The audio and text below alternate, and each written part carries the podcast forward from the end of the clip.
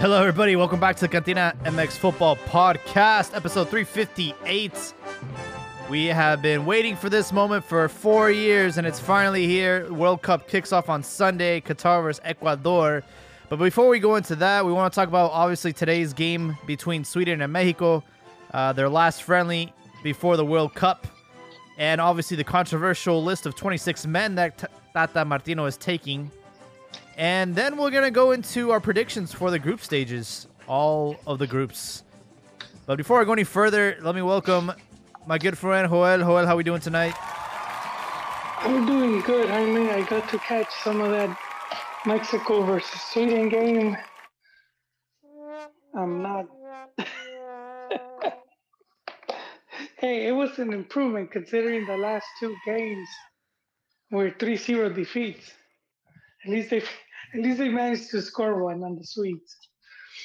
Oh, you're talking about uh, just their record against Sweden? Yeah, their last two games are 3 0 uh, defeats. So, you know. Yeah, honestly, I think people are overreacting with this with his results. You got to keep in mind that we're four days from a World Cup the coach is not going to give his actual final starting 11 for this match. He's going to he's going to do half get a little preview and then take off some players and then make substitutions. So it was just like a little glimpse of what the Mexican national team might look like the the final form uh, for Tuesday, but I wouldn't start you know saying that the world's falling and you know the world's going to end. It's it's it's not that serious. Well, and, and that's the that's the whole thing with friendly games, um, not just friendly games, even the World Cup qualifying process, it doesn't always kind of predicate. I don't think that's the word, but it's not always gonna like give you like a, a fair. Um, God damn, I mean, I'm out of words. It's. I'm saying you could do yeah. you, you could do really good on the World Cup qualifying. You could kick ass in in all the friendlies leading up to it, then you get to the tournament and you can bomb. Uh, and so, like we've seen it before, Colombia going into the 94 World Cup, they were regarded as one of the favorites to win it. That's a Colombia team that had destroyed Argentina in Buenos Aires 4 0 or 5 0. Wow. I can't remember. They were they were one goal away from eliminating them. They had scored one more goal. Um, Argentina wouldn't have, because Argentina had to qualify to repechaje. They went on to play Australia. That's crazy yeah, and and then um, and then Colombia gets to the '94 World Cup and fails to make it out of the group stage, loses to host the U.S., mm-hmm. which was like, if you compare the players, the team, dude, night and day. You know, Colombia had like a beast. You know, it had just one a really fun squad to watch of extremely talented players, um, and they dude couldn't make it. Uh, Argentina, when Bielsa was uh, you know, ahead of that team.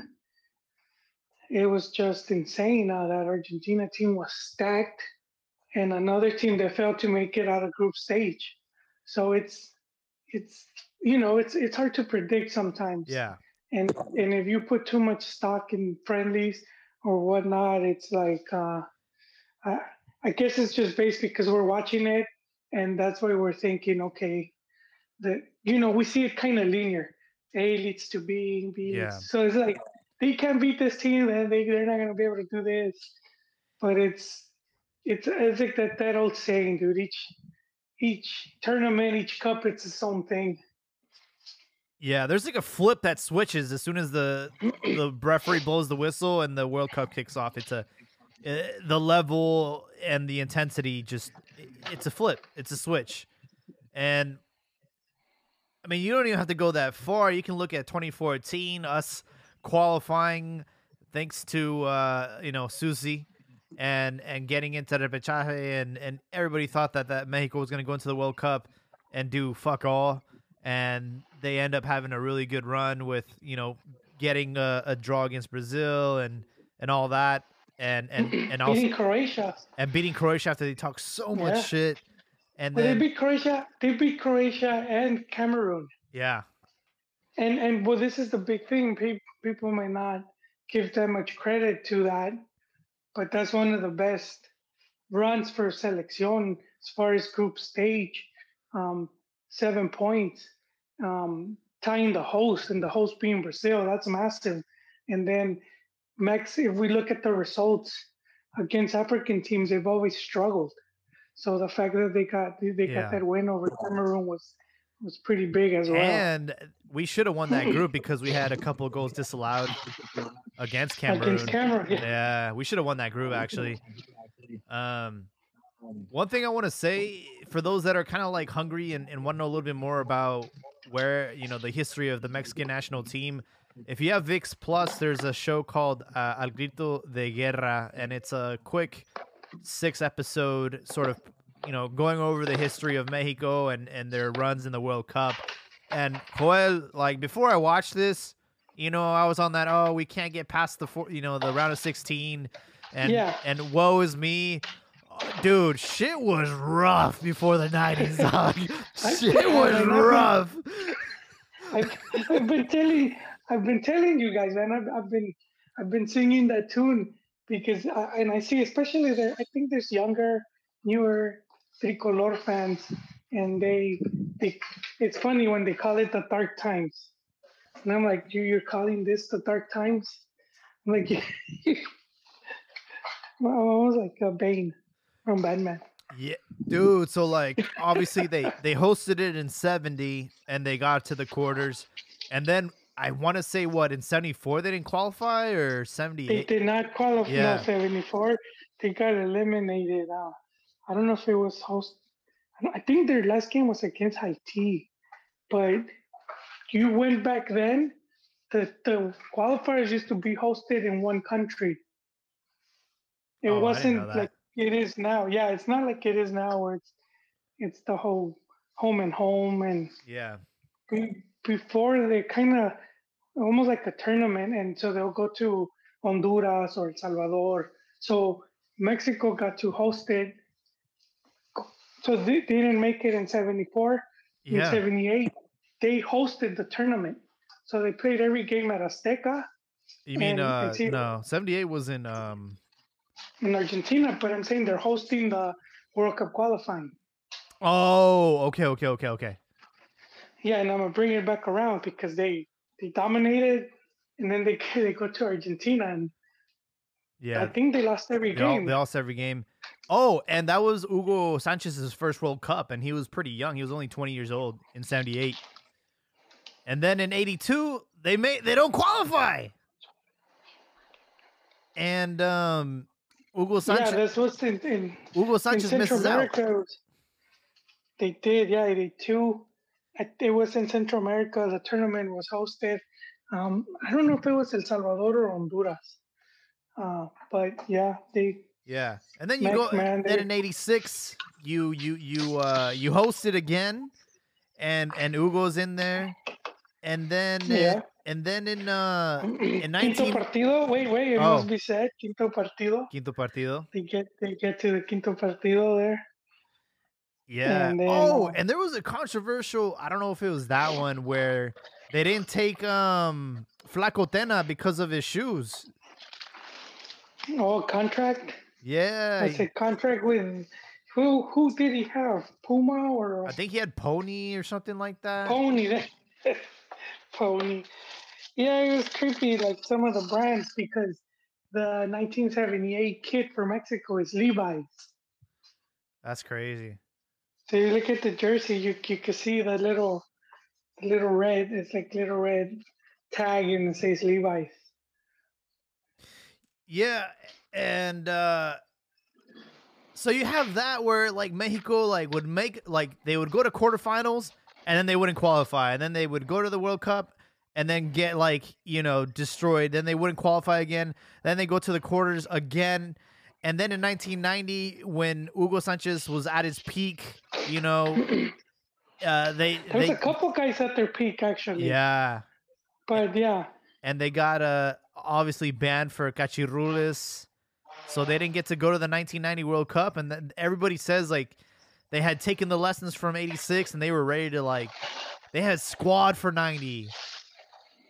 They did, and, and just the whole whoever was running the youth program.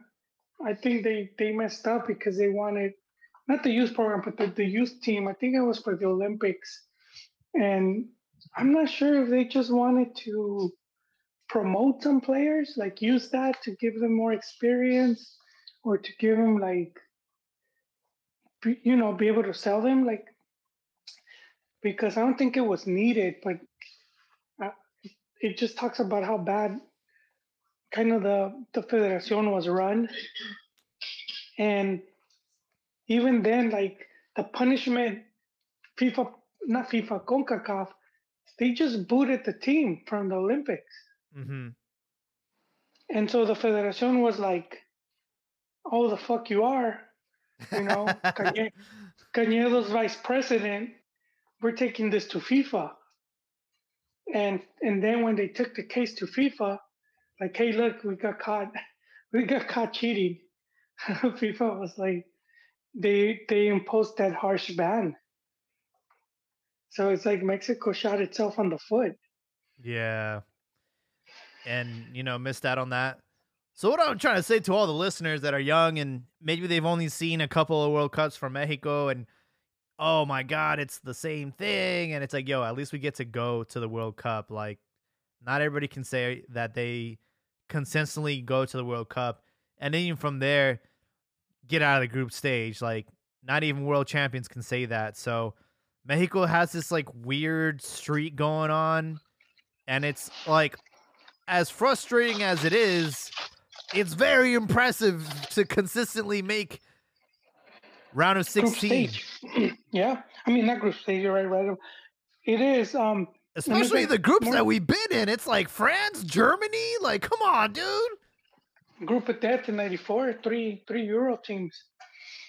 Um italy which I went on to make the final. Norway and ireland. And that was the group of death. And then mexico was they were pretty much the ones that were they they won that group. to and they end up winning it, and they were expected to not make it out of there. Um, so it just kind of shows some of the randomness of the, of the World Cup, you know. Uh, but like you were saying, damn, what were you saying? You just said something earlier. Just like consistently getting I, out of the group and. Ah, there, that I want to talk about how that not just make it, but to be at the World Cup, so you'll you'll see teams that will go 20, 30 years without a World Cup. And then they go and, and then it's three and out. Yeah. And everyone talks shit about the CONCACAF region, about how, oh, you know, it's it's a joke. And um, there was actually an article today that came out from uh, is it the Tribune? Um, it was Chucky Lozano. He wrote the article, and it was it was great. It was very inspiring, and you know, he talked about his dream about like how he was a kid and he lived like a stone's throw away from Azteca and and it was his dream to eventually like score a goal there and he did on his debut when he was 18 and then he talked about how he had bigger ambitions because he had a kid on the way and he was only 17 when he got his girl pregnant and how he's like oh i'm, I'm gonna have to go to europe and uh, he's had like these dreams and ambitions and then he talked about how how he almost like died when he had that had that um collision with the goalkeeper from Trinidad and Tobago. And Damn. Yeah, dude, it was a lot worse than we thought. He, he said his eye exploded and his neck and his spine got fucked up and and uh, then he talked. Damn, about, dude. Then he talked about the region. He talked about qualifiers in Concacaf and how they brush it aside. And he says like, "Yeah, you try to go to sleep when when the the fans have like fireworks and rockets blasting in your hotel like all night. and then and they play they take bands. They take bands to play all night. And then they right uh, yeah, and then they ha- he says like then you go all the way to Canada where it's like below 0 and it's like the coldest I've ever played in and it's like this, this region's is, not this easy. Is, well, you know what, and that's the other thing because you could be in Central America and, and you're playing in humid, you know, with the humidity and then yeah, you go to you travel to Canada or even the U.S. Columbus, and then now you're playing in freezing weather. It's it's one of the most the region I will say the region where it's dynamic. Well, no, I wouldn't say dynamic, but like where it's like all all different like weathers and whatnot. Yeah, the extremes. Yeah. Yeah, yeah. A lot of them, like like Europe or South America, they're not that far from each other, so yeah. it's not that different. You know, Argentina, Uruguay, Peru. I mean, not Peru, Paraguay. They're all like stone throws away from each other, so it's and you know, we, it's like almost playing within their own country, but and we have altitude. Here, we have altitude as well. Yes, different. Uh, yeah, that, I, yeah, and that's that's one of the things where they've always like discredit the region. I think it's mostly discredited because the majority of the countries don't have like that big history, mm-hmm. and then there's all the corruption with Caribbean and Central America that obviously hurts them. But the teams have always been competitive, like pretty competitive. But except they ended, they have a few times crashed. So like El Salvador in Spain, they they're one of the teams that went to Spain '82 was, um, it was Honduras and El Salvador, and El Salvador got wrecked by Hungary, man. Hungary, a team that was like, they were one of the historics early on, and then they just disappeared. Mm-hmm. And that was like their last World Cup appearance in '82 and they beat them like I don't know if it's ten or 12-0. Oh shit. Yeah, it was a it was a beatdown, man. It was it was brutal. It was harsh. I think uh, Saudis have recovered, and then and then the Hungarians didn't recover either. We haven't seen them since. It was uh, ten to one, 1982. Oh, 10 to 1. There you go. There you go. yeah, and then we have that famous player from Hungary, Puskas. Yep. But if you see like like Hungary going back, you know, like 50s, 60s, maybe earlier, they were one of the big teams, you know, uh, strong teams that got good results. And then I don't know what the hell happened. They just sort of disappeared. Yeah, so I just wanted to preface that for the listeners. Hey, like you know, don't get don't get bummed out, man. Like uh, things could be a lot worse. People would love to be in your shoes where you are right now, especially that salty ass motherfucker from ESPN Deportes, the guy that talks so much shit. Um, Del Valle, dude, that guy talks so much shit on the national team. I don't know if you ever watch uh, ESPN Deportes, but that guy, he always talks about Mexico and how how trash they are. El the, the, he's Chapin, so yeah, he, yeah. Yeah, he was in Jorge Ramos y su banda. Yep. He won. They had like some contest of like with like people trying out, and he won it, and that's how they brought him in. But I think oh. it's part of his. I think it was part of his like, you know, like um, who's that guy? Morales, the guy that switched from Cruz Azul to America. Uh huh. Kind of like him. He's kind of like I think that's his thing to rile up people, like just to hate. I honestly don't think he hates, but I think he just plays the he yeah. He kind of plays the persona. Yeah. Yeah, to to antagonize. yeah, and I don't know. Like, look, the list came out on two on Monday. Twenty six players, and obviously the big drama, the big dilemma, the thing that people were talking about day and night was about you know the striker situation and how Tata just insisted on taking Raul despite the lack of playing time, the injuries, and and just being out of rhythm. And then you have a hot striker going uh playing for Feyenoord and and being the top goal scorer in the Europa League. And and Tata just decided, hey, you know what? I'm gonna go with my guy. I'm gonna go with my gut, and that's Raul Jimenez.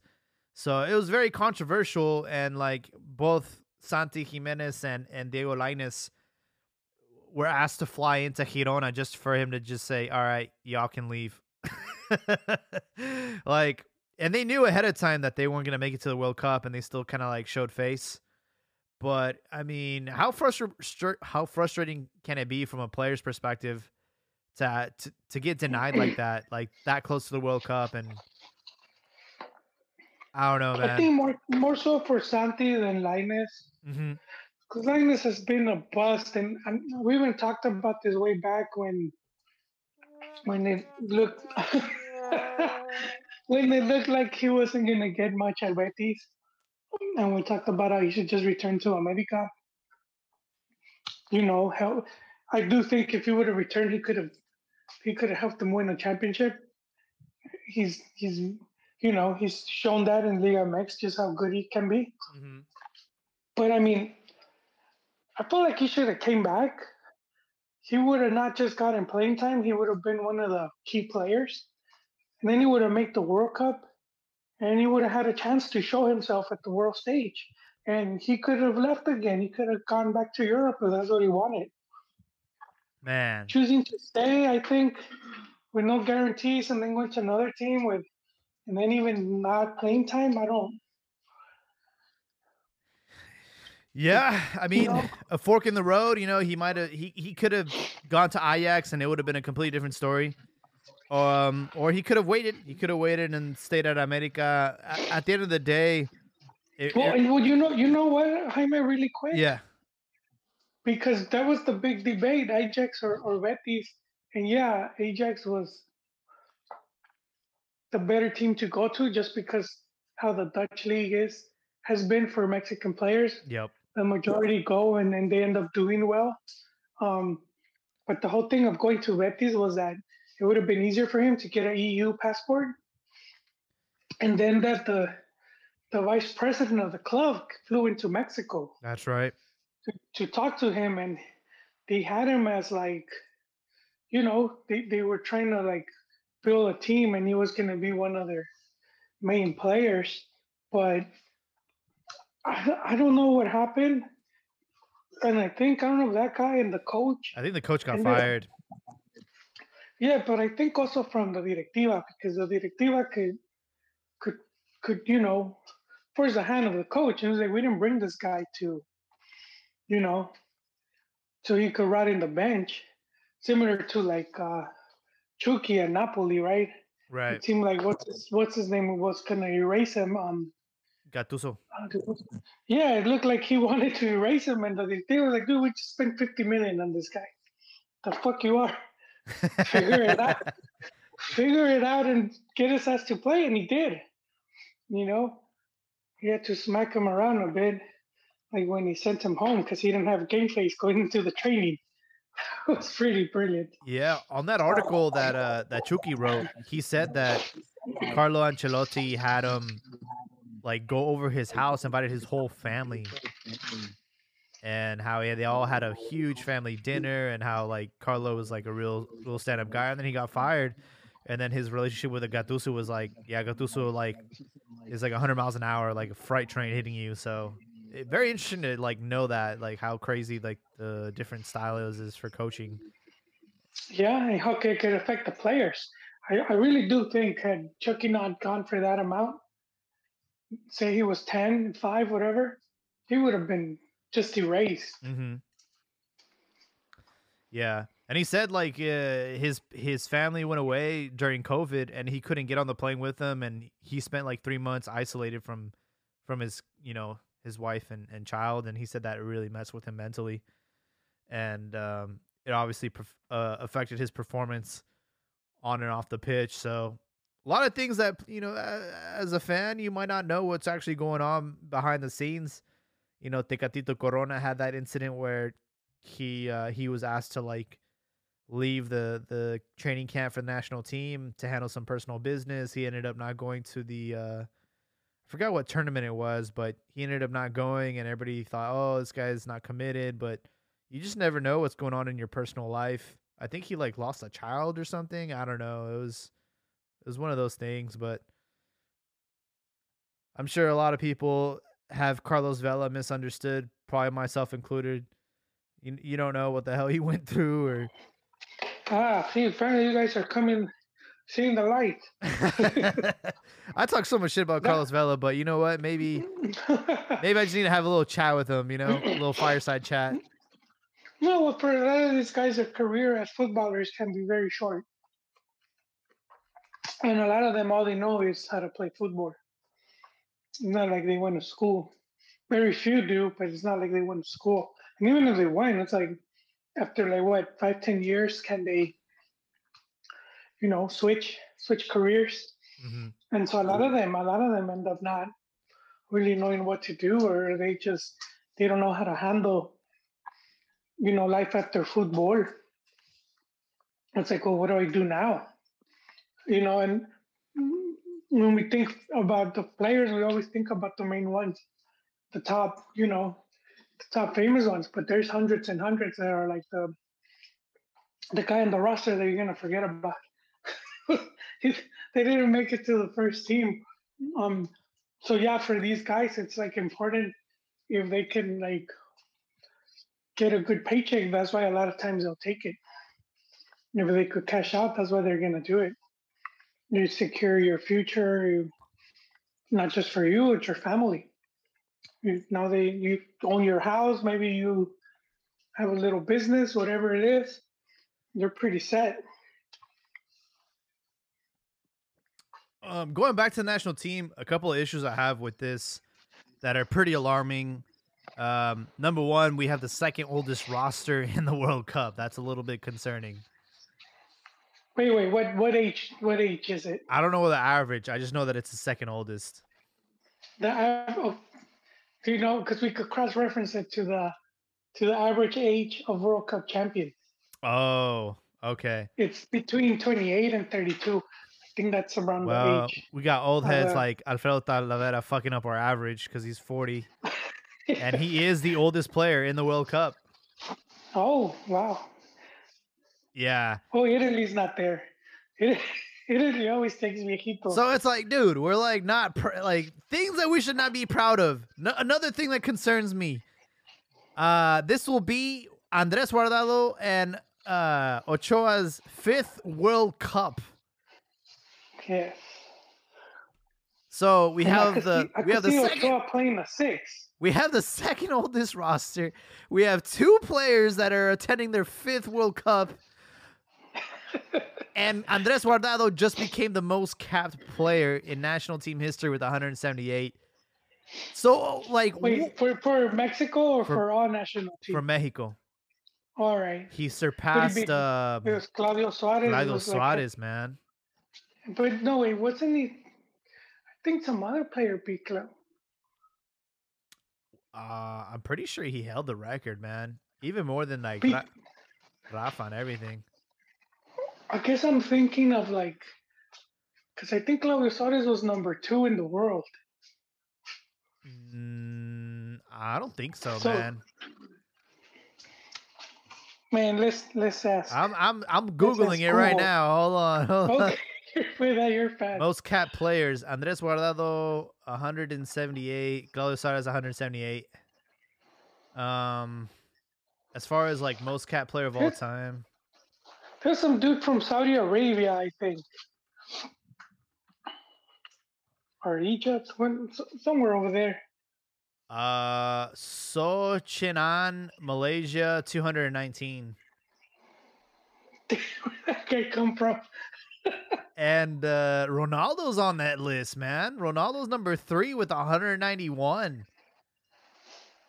And you have this dude named uh, Bader Al Mutawa with 196. So Andres Guardado is one of the oh, and he's an active player. Wow, he's still an active player. Uh, the guy from Kuwait. So Ronaldo, this guy from Kuwait, Andres Guardado are the uh, only active players on this top ten list. So Andres would have to play like, uh, man, I don't think he'll. I don't think he's gonna break the record, dude. Two hundred nineteen. Man, well, I have not seen this list in a long time, but I remember Claudio was like between one and two for a long time. Wow. Um, so a lot of these guys weren't around. Of course, we're going way back when Claudio was active. So in the 90s. Uh, but it's been 20. God damn it. God damn it, I'm old. It's been like 20 years. So a bunch of these dudes popped out of nowhere, especially this Malaysian guy who who they they probably play the same team. it's like I don't know if they're counting like, hey, I went to I went to birthday General. parties. Those count as caps, right? we had a scrimmage against some some kids in El Barrio. Those that counts, right? That counts as a cap. It's like it's like Romario when he was counting like every goal, right? Every goal. No, that's Pelé, dude. That's Pelé. Romario too, Romario though. I feel was, like no, he was making the claim that he had the most goals because he's our official and that a lot of Pelés were made up, like they they weren't records. Oh, that's funny as hell. But anyway, yeah, so so all this data, right? You have old second oldest team, oldest player in the World Cup, five play, uh, two players with five World Cups. Are, should we be concerned for 2026? Because we're not taking any no. young players, man. No, I'm not concerned. Not even with second oldest. Oldest isn't necessarily bad. Like I said, uh, that's a lot of experience right there. Um, so that's that that could play in your favor. I, I think it's between 28 and 32, about give or take, and I think that's that's about the average age of of the three. So it's it's a pretty good age. I, I do think there's enough young talented players. I'm not worried for next next cycle. I just think that just didn't wasn't concerned with that. But like if you say, okay, we're starting the cycle for next World Cup, I wouldn't say, oh, Mexico is lost or doesn't have a strong enough squad. I bet they could put one fairly easy. I think the issue is like, you know, Tata obviously tried to resign. He doesn't give a fuck about the future of the Mexican national team. like, let's just call it what it is. It, it wouldn't hurt in a roster of 26 to take a few young players that, hey, might not even get a lick of minutes, but at least are part of the process. You know, uh, Santi Gimenez Lainez, uh, Carlos Acevedo. You want to have at least a few young guns. Ronaldo went to the World Cup in 94. He didn't play a single minute, but he was there. He was part of the process. And it's like, with this roster, it's like no one is going to return from this. Maybe a few players, but it's going to be a brand new squad in 2026. And it's like, uh, it was like a missed opportunity to like prepare them for that. But, um, we'll see, man. We'll see if it pays off. I, I, I'm very concerned about Argentina. Uh, it might be, it might be a complete, you know, shit show when it comes to speed. I think that's the thing that is killing the the defense is our speed. It's it's not there. Yeah, um, as Mex has been in Argentina, it's been at the group stage. Not the World Cup, it was Copa America. Oh. But they beat them. yeah, that's the last time we beat uh, Argentina. Free kick from Ramon Morales in 2004. It's been a minute. Yeah, so I'd rather pay, play them group stage than than you know round of 16 or whatever whatever um final. So let's talk a look at this group stage. You have Qatar and Ecuador kicking things off on Sunday. Obviously, the pressure of hosting the World Cup and playing against El Anfitrión. But Ecuador's a good team, man. Do you think you think Qatar's gonna win the the the the, the opening match, or are they gonna get embarrassed in front of their own country? What's that group? Who's who's the other teams in the group? So it's gonna be Senegal and the Netherlands. Oof. My prediction is they're the second team to not make it out of the group stage. Yes, Pretty sir. much every host, every World Cup host had made it past the group stage up until South Africa. And I think um, Anfitrión now is going to follow that lead. I mean, let's be honest, Qatar bought this World Cup. How deep are their pockets? We're going to find out. We saw what happened with Korea and Japan in 20, in 2002. Those teams were not teams that were considered to have deep runs and Korea went to No, but but they've had like more they've had like leagues. Well, I, I don't know Qatar League, but I know they've had their leagues for a while running, and they would always bring in like a lot of like Argentines and Brazilians, maybe older, but they were still bringing in coaches mm-hmm. and players. You know, trying to learn, trying to learn the game.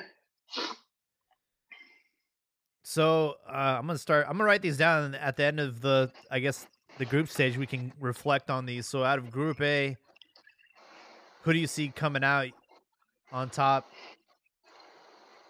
I'm, I'm gonna put Ecuador and and uh, Netherlands. Uh, Netherlands wins the group. Okay. That's the group we're talking about, right? Yes.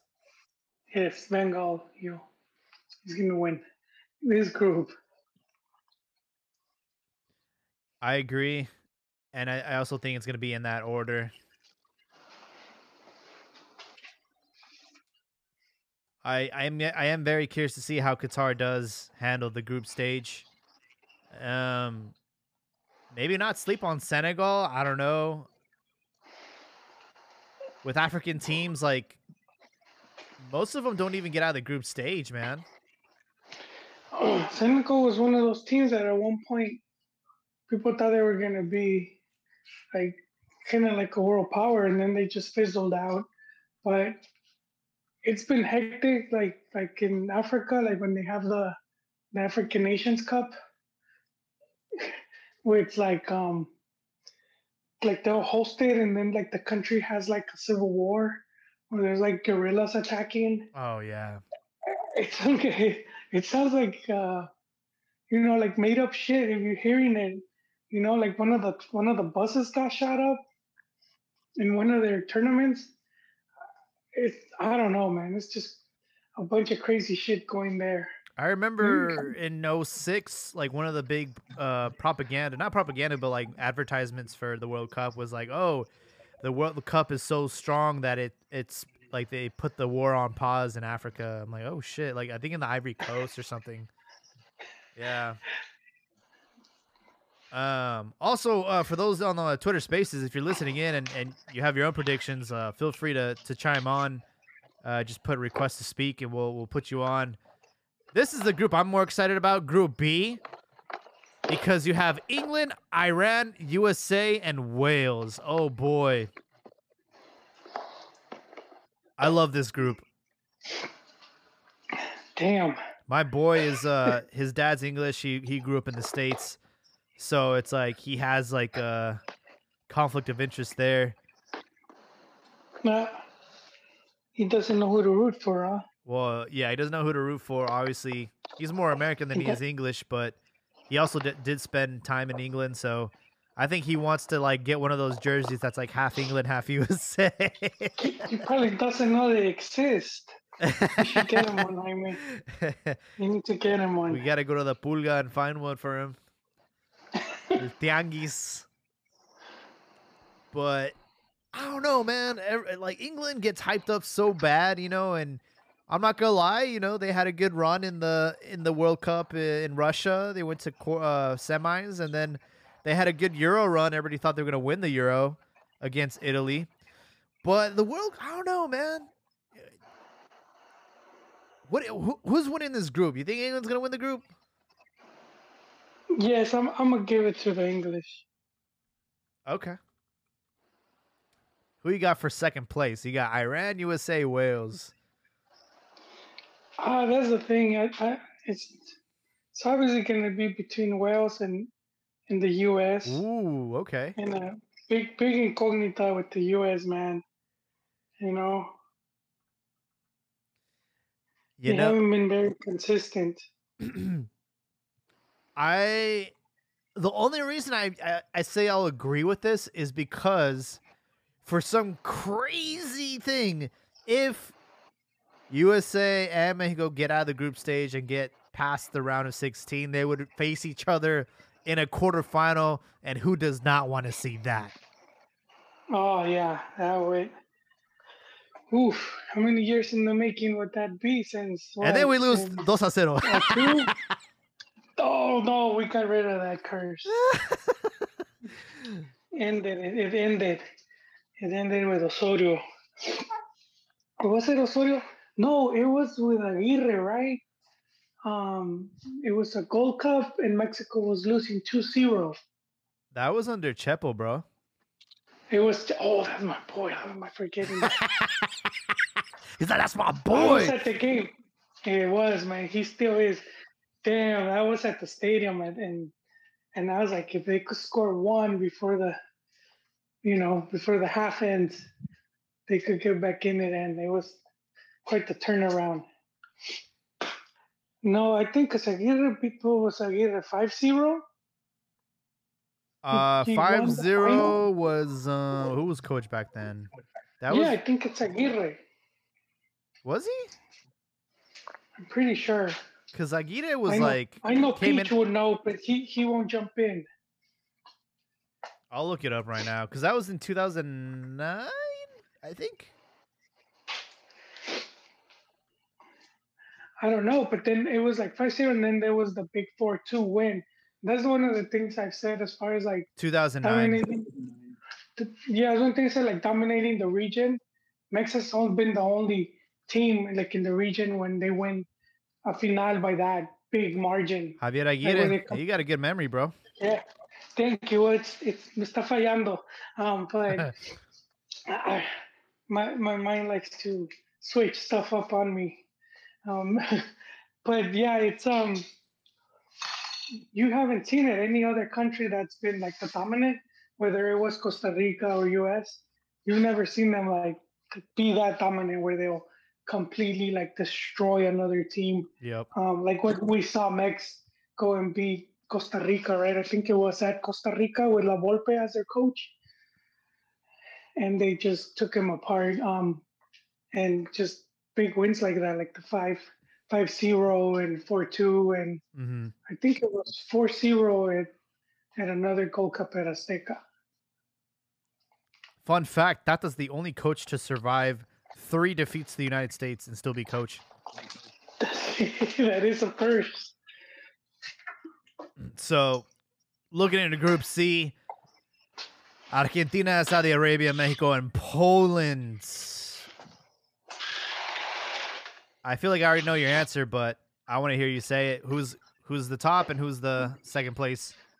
Argentina. They're my favorites to win it all. You, you're talking about viejitos, and and that's gonna be an old an old Messi, and I think he's he's at like the right age where it no longer affects him. Whereas like he felt he had to do everything. I don't think he's he's there. Uh, we've seen viejitos come in. Pele when wins it in '70, he was already, you know, one foot in retirement, and he came in and he, he helped Brazil win the World Cup. Uh, so I think it's going to be kind of similar to that. You'll probably see comparisons down the line of the teams doing, but um, I don't know, dude. Mexico, big incognita for me. It's been hard to like kind of predict, much because I haven't seen much of Poland, so it's hard for me to to see how they're gonna like how they'll match up against them. I agree. Um, I think for for Group C, it's going to be a weird way how we get through that stage. It, the first game is pivotal, and my prediction for the first game, Mexico Poland, it's two one. I don't know who's going to win the match. I just know that's going to be the final score, and I know that there's going to be a set piece goal by Poland. Like those two, I just know those are guaranteed because What's the score? What's the score you said? I say two one. Either Mexico wins, either Mexico wins two one or Poland wins two one. But that's the final score and a goal off set piece from Poland. Like I just know that's gonna happen because the four years that that that uh, Juan Carlos did a great job of fixing the set pieces all went to shit with with Tata and obviously uh, in today's match against Sweden we conceded that second goal off a set piece. It was a corner kick, so that's that's my prediction. Um, going into that Mexico Argentina game, I honestly think it's gonna be like the game that most people expected Mexico to fold over and, and die. I think that's the game where like Mexico might might get a might get a victory or or, or draw. Like I honestly well, think well, yeah. I think that might happen. Yeah, if we look at Mexico in the group stage, they're, they're a beast, you know, and pretty much every World Cup leading to now, they've gotten good results against top teams. So 94, they tied Italy, which again, they went on to play the final against Brazil, losing on penalties. Uh, 98, they tied Holland, which if you look at that squad, it was insane the amount of talent in that squad. They, they came back to tie it two to two. And so it's just a massive result for Mexico. Um, that's 98. 2002, they Italy again, another draw. this one had the Italians asking for the telling the Mex to like slow down. I don't know if you remember that game. Oh, yep. With the Borgetti Golazo, but at the end they're like telling them like, "Hey, chill, man. Stop the game." Yeah. Chill, bro. like, "We're both through. Can you just like?" Mm-hmm. And so it's trippy, man. It's trippy that they were like almost asking for mercy, like, um, and that's 02 and 06. I think 06 was the only one where they, they lost to Uruguay. That was uh then- no, that was 2010. Oh no, 06. 06 they lost to Portugal. They lost to we Portugal. beat Iran. We we uh No, but I'm talking about just against big teams. oh yeah yeah Uruguay. Uh, Yeah. uh, like the results against the big teams. Oh man, we could. Be, well, again, Poland is not a big team like that. Um, so wait, 2010, and then 2014 was another really good year. Draw Brazil, they were host, beat Croatia, uh, and then 18. Wait, they beat France. I forgot in 2010. 2010 they beat France, lost Uruguay. There you go. I was that's what I was forgetting. I mean, so yeah, they beaten some big teams and then they beat Germany and, and Russia. So so I mean they've proven against majority of these big teams, and we could probably argue against oh no, Portugal. They, so for the most part, they, they do really good against a lot of these big teams. And even when they've lost in recent years, it's not like they got washed. You know, they lost by mm-hmm. just the minimum. I you know what's gonna you know my prediction is like again two one. I don't know who's gonna be in Mexico or Poland, but that's the final score. Against Argentina, maybe a draw, and then I think we're gonna underestimate Saudi Arabia, bro. I think that's the team that everyone's gonna like think they're gonna shit on, and then they're gonna be like, nope. And I honestly think Saudi Arabia might draw all three games, bro. I know that sounds crazy, but Uh, you're giving too much credit. I don't. uh, I don't You know, got- dude. Hi, man. You could probably not name me one player from Saudi Arabia. I can't. so there you go, man. It's I not like they have can't. a, a Yeah. Mo Salah or whatever. But you gotta understand, bro. Th- this is stands the. Middle East, dog. We're in the Middle East. We're ho- like the, the the the the World Cup is being hosted there, and that's a big deal. And I think that will come into play. Yeah, for like some of these teams that they're probably that's they're like in their home turf. Yeah, bro. It's it's different when you're in their home turf, man. There's different customs. The they're gonna have a crazy backing. Um, well, it could probably help Mexico these customs because they don't allow like prostitutes and alcohol. So Mexico, they're going to be forced to really concentrate this time and just stick to the football.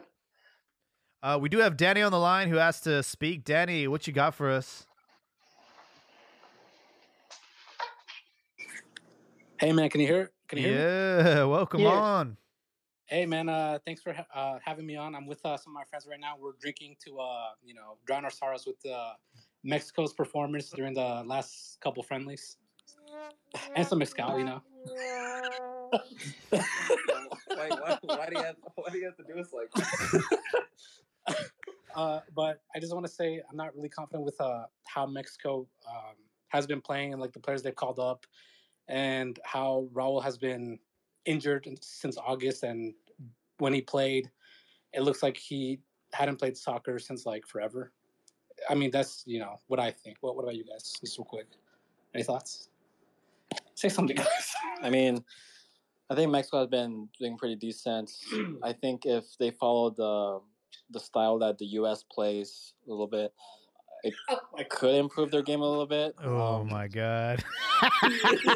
No, but but no, but How much have you been man. drinking tonight, man? No, but no, but but it's a thing where we need to improve the standards of Concacaf. You know, if both U.S. and Mexico can raise their levels, then we can perform well as a continent at the World Cup. true. So- Represent Concacaf, bro. Exactly. So it's not whether I like Mexico or USA, but maybe we just USA a little bit. But I just think Mexico is doing really poorly right now, and I think the performance against Sweden wasn't necessarily what I expected. Unfortunately, I should have expected it.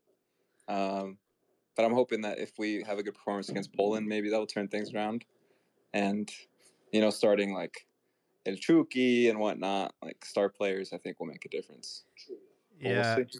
I think um Danny, you hopped on a little bit before after we we had talked about this. We, we prefaced this this this podcast like, hey, what you see in the friendlies and leading up to this is not what you're gonna actually see on that once they blow the whistle in the World Cup. Like a switch turns on in these Mexican players. We've seen it time and time again. They have a terrible qualifying stage. They have a terrible lead up to the World Cup, and then when the World Cup starts, they just turn into like the team that we saw against Colombia, at least in the first half.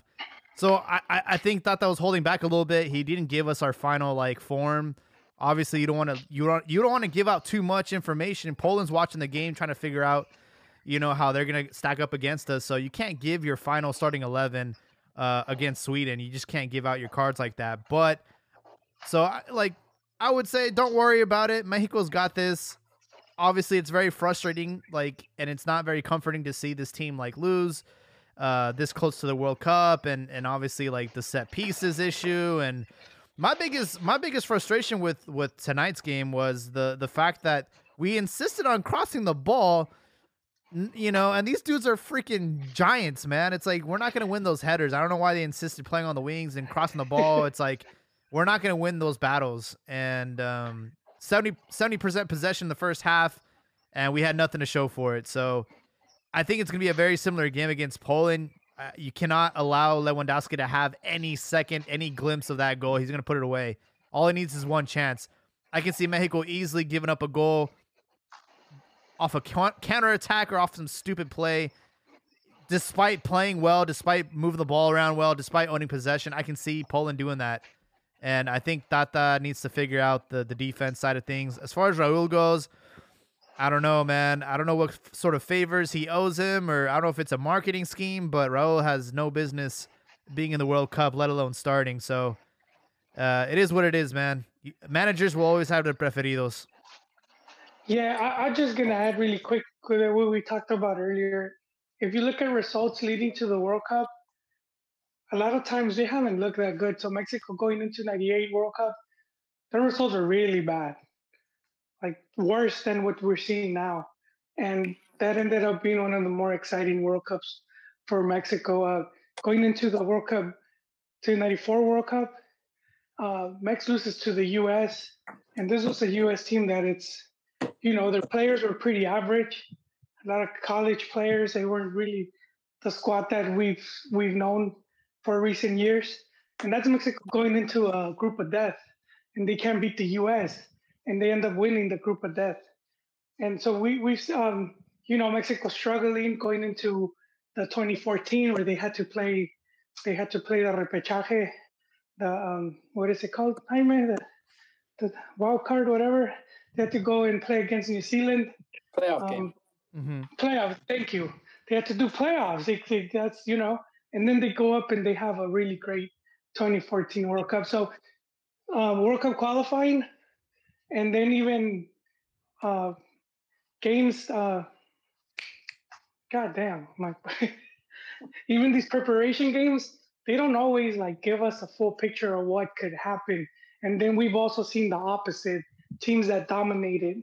Uh, I, I'll say it again, Colombia dominated going into 94 World Cup. They couldn't make it out of group stage. Mexico yeah. dominated their qualifying in going to the 78 World Cup and they were the worst team at the World Cup. Ended up in last place. So it's, I, I think the media is the one that like puts us like this because then they, they always build their narrative and their story out of the results. Because that's kind of what they're doing, right? They're kind of telling the story of the selección, and that's what they have to sell. So we kind of, you know, it's like a novela pretty much, and and it's, I can see why it looks pretty dire when seeing like the team um, struggling, which I don't think they really struggled. They were just these other teams were just doing better. Um, hey, Canada. At the end of the day, dude, Mexico tied in US. first place with on points. Yeah. Well, yeah, but but they, if you see the the like if we followed the the news, the, the you know the spicy soccer, all these shows, they're making it seem like you know the sky is falling and this team is. It's, that's what happened, Billy. Yeah. What up, Hello. guys? Welcome to the show, we so. Hey, can I say hi to you guys before we get into the World Cup? Um, I'm gonna arrow. I'm gonna like echo. I'm getting killed on like on online. I think it's because I think it's because these like new fans are not used to like they know four years ago they already forgot, and maybe Jolie, like all of us old dudes that have been there and that have like written or been on, you know, talking about with other people about the Mexican national team, not just with your friends or your family that you know kind of ask you or your Theo when you're coming together, when we kind of like analyze the game and kind of tell people like just hold off. Whenever we play in the World Cup, we elevate our game completely. And just like you said, Jolie, like tell me a time when we played really well before a World Cup, and I'll give you a result that I mean, come on. I mean, I think the best time in the recent years, in the last 20 years, that we've had a really good team right before the World Cup where we played well in the preparation match was 2010. Remember that game versus Italy where we like tiki taka then? Oh yeah. Mm-hmm. Vela scored against Gigi, and you know we were like, oh my gosh, did we show that against Uruguay? We did beat France, and then what happened in the in the group? Hmm. You know we tied we tied in South Africa. So like, I think I think people need to, to just calm down. Well, well, we saw just going off of what you said, 06, because a lot of people regard the La Volpe, the yeah. whole run, oh, because the whole pasamos pasamos crazy. caminando, but they couldn't beat Angola, and yeah. this was Mexico at the group stage as a seeded team, and Angola was playing with a goalie that was amateur. He was he wasn't. I think he wasn't even playing in the league. He's, he's the only white guy there. And yeah. he's, he's, he's, they got him from some like yeah, you know, Liga Llanera, and and pretty good though. But I was, I mean, you can't beat Angola, man. It's like the first World Cup. I think they were down a man. Now you guys could refresh my memory, but well, that's what I'm saying. Like we, anything that we do before the World Cup is not going to show. If you're looking at what happened with Juan Carlos Osorio, and I've, I, I think I finally could see more people hating on on Tata Martino. Maybe if you told me about a month ago, I'd be like, no, I remember I went back to like tweets and, and articles and everything before the World Cup with Juan Carlos Osorio. People were fuming. I mean, angry. What oh, is yeah. this guy?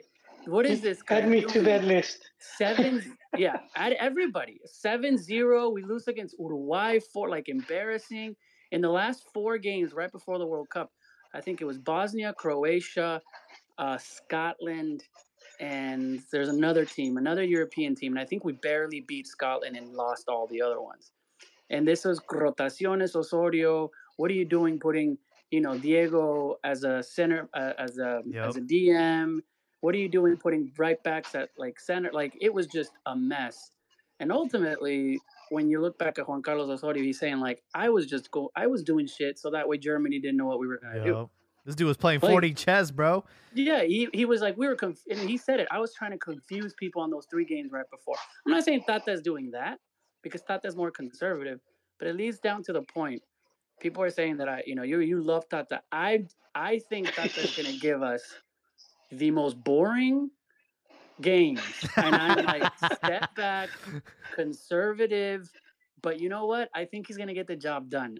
If it's 1 0 versus Poland in the 87th minute, if it's a hmm. 1 1 versus Argentina, or, or, you know, and then like a 1 0 against Saudi Arabia, somehow we're just going to be like not happy.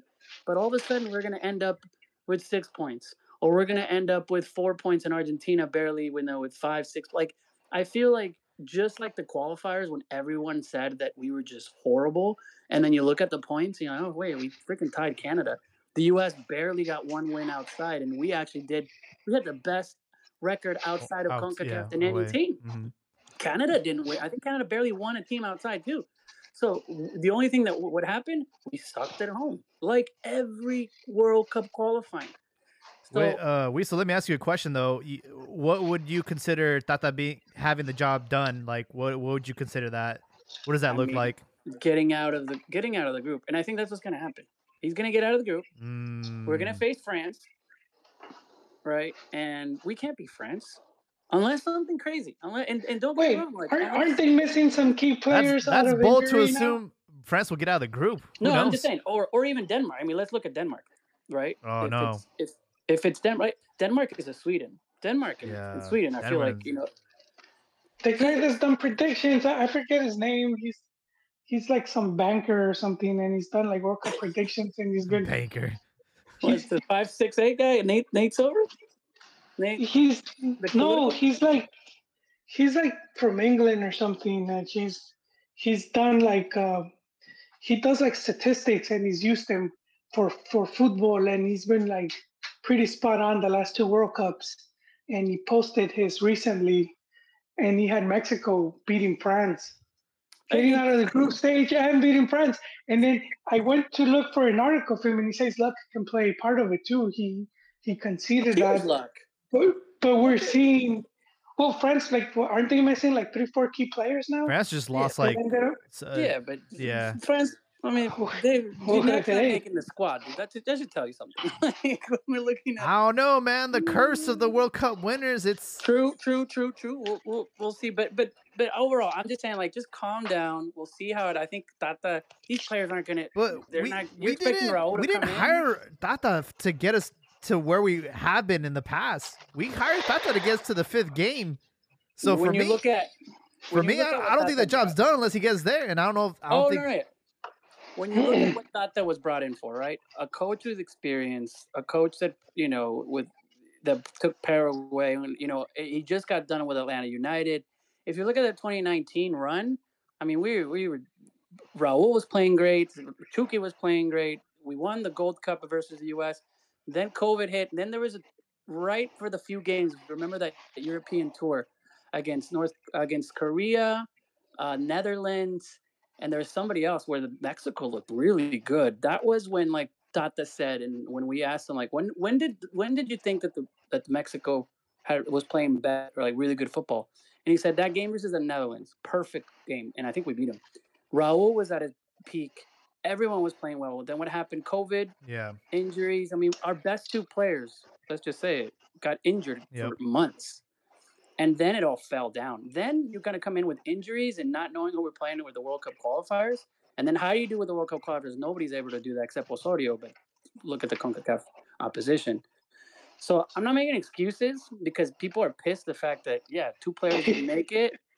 But I think people just need to just just calm down and then wait till we play the field because I think this is where all the players will be like, all right, you know, it's it's time. So a ver cómo nos va. Hey, thanks for hopping on, Wiso. We have Hernan who wants to speak. He's been patient. Thank you for for waiting and welcome to the show. What you got for us? Uh, yeah, I no, appreciate you guys. Um, I love listening to, to all the stuff you'll have to say.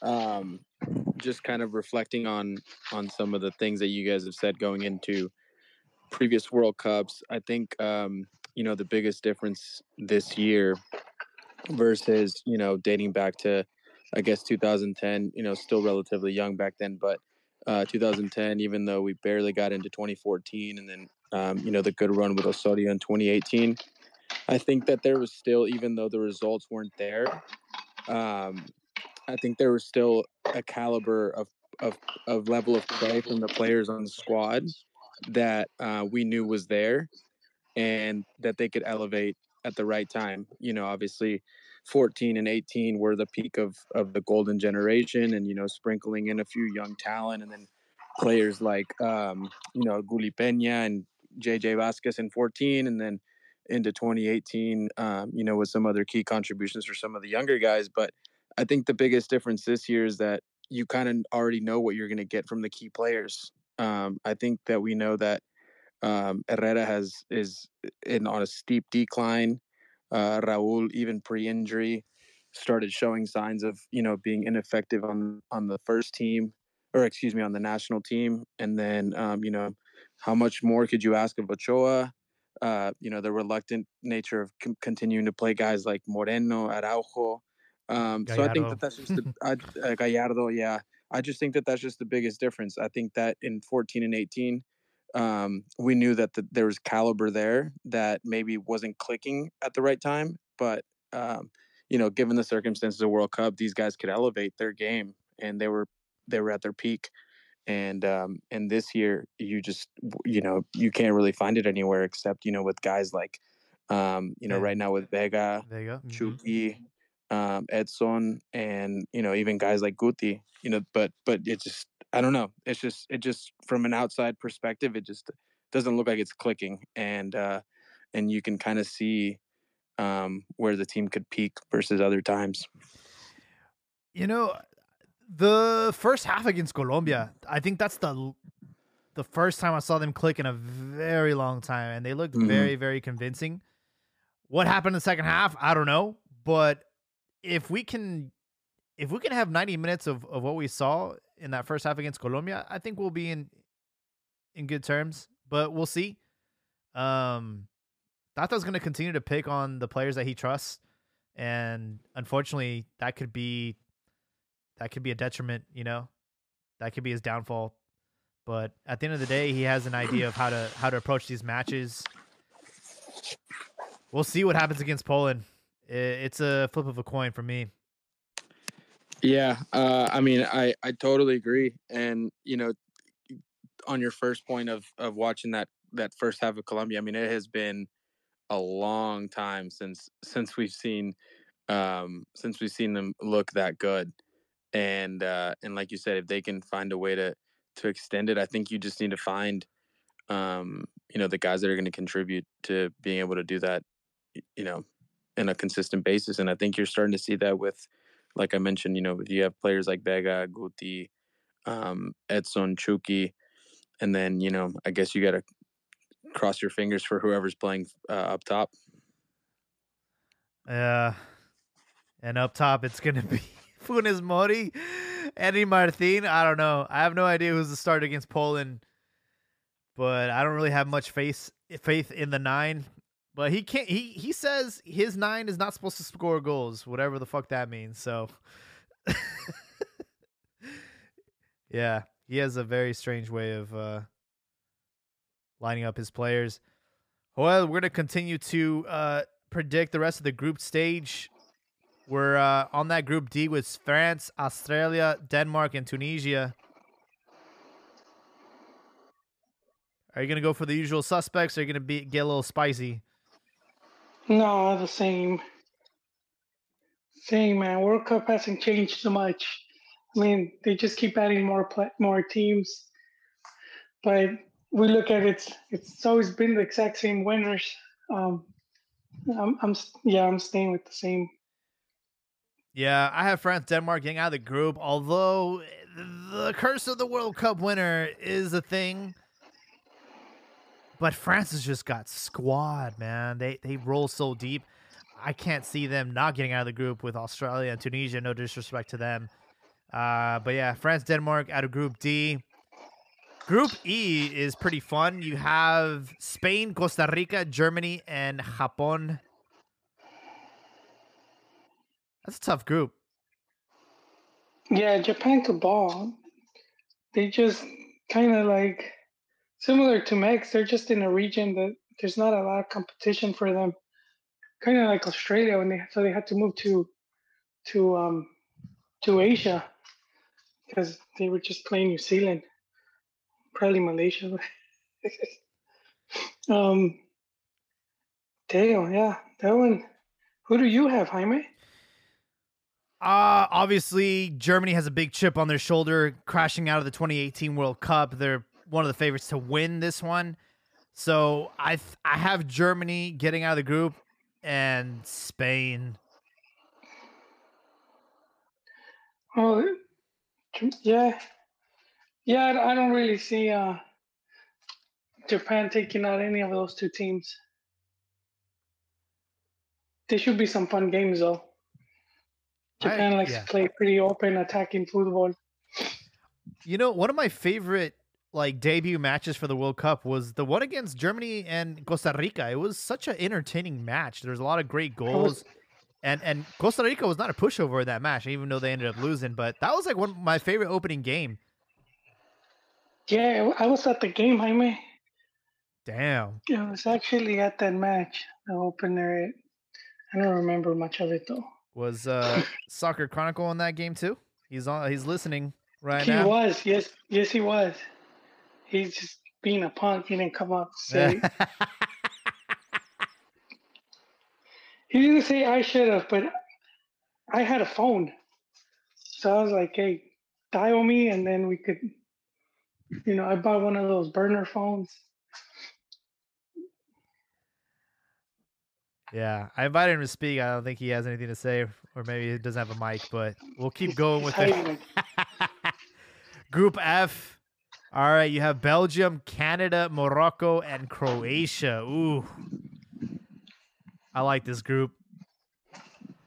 I like this group because Canada is gonna get exposed. All right, that's what I'm. That's what I'm more. I'm looking forward to this. Everyone's like, this is the best Canada generation we've seen. Winner of the Concacaf, you know, qualifiers. They ain't gonna do shit in the World Cup. I am very confident. Damn. they ain't doing shit, bro. It's gonna be Belgium and Croatia for me.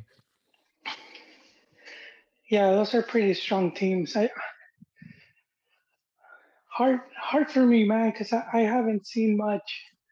You know, previous World Cups, I used to see as many games as I could. I used to be on top of all that, but I've kind of gotten burnt out. I, I think I peaked at how many games you could see.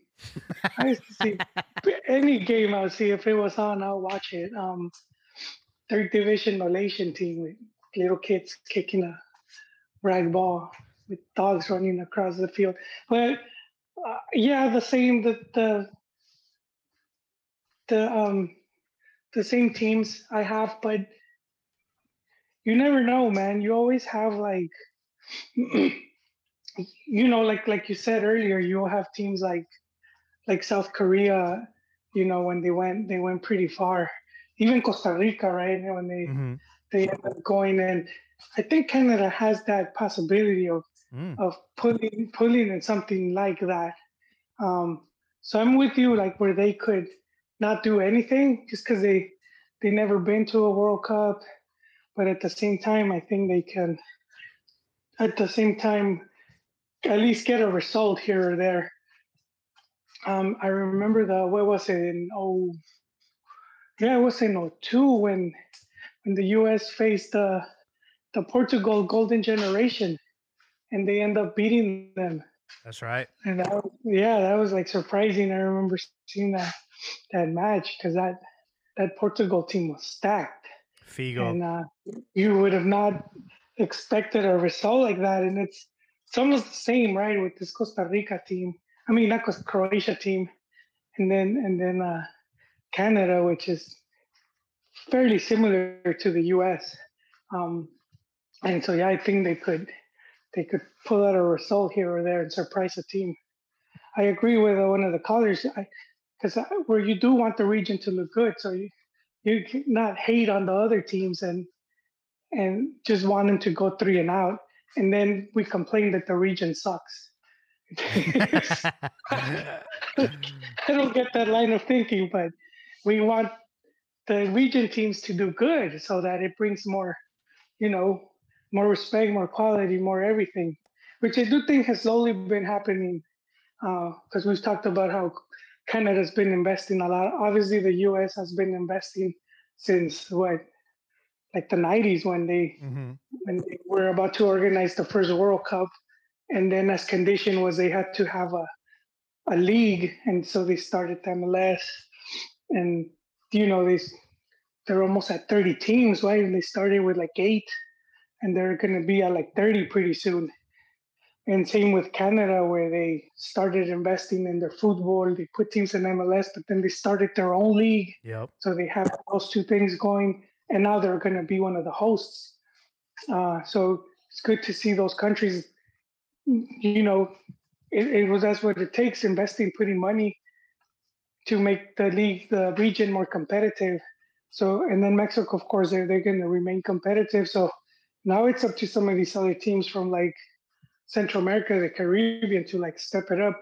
I thought Costa Rica, but I don't know what's going on over there. You know, they Mhm. seem to have their shit in order, but then they sort of like disappoint more Yeah, often than they've been inconsistent. They've been inconsistent. well, we did see Panama because they did. Again, they built their stadium, their national team stadium, and they they managed to qualify to the World Cup. But I guess like small countries, so sometimes they probably don't have, you know, the, the crop of players, so they won't have uh, just the money needed. Because you do uh, ultimately you do need money for scouting, for for prepping the teams, for bringing in quality coaches. So I mean, you do you do some of these countries do need money as opposed to you're like uruguay where it's like or like brazil where you could just kind of get random people from the street and do a pretty good job. Um, uh, we're trying to get Ron to get his mic to work. I don't know. He's sounds like he's having technical issues, but I'll be honest, bro. I could give a fuck about the CONCACAF region, and I Damn. could like. In fact, they should they should take away they should take away Hey, more hey, hey. spots. That would make qualifying more entertaining, dude. you, you want Mexico to not make it? I'm just saying, like, uh, it's gonna take forever for the rest of the countries to catch up. Let's just remove another spot and really, really make this a little bit more interesting. Like, look, Canada, whatever, they- they can go on a deep run. They can be the dark horse or whatever. Honestly, think they're gonna be deer in headlights when it comes to the World Cup, man. It's been I don't know if they've ever qualified to one, but Yes, they have. yeah. So, and with USA, look, man, I hope they lose all three games. Like, I could, I could care less, bro. The next World Cup's gonna be here, so we're gonna automatically be in it, and there's still gonna be there's gonna be 48 teams. It's gonna it's gonna be like par- participation trophies all around. Like, man, I don't want that. I don't, you know, if it was if it was me, I would petition Mexico to to to move to Conmebol, get back in Libertadores if they want to really be competitive. That's what they should do. They get back to Copa America, get back to Libertadores, man. I agree with those two, but you don't need to move to Conmebol. Because they already did that without having to move. Um, so, but but they do need that. The league, I, I do feel was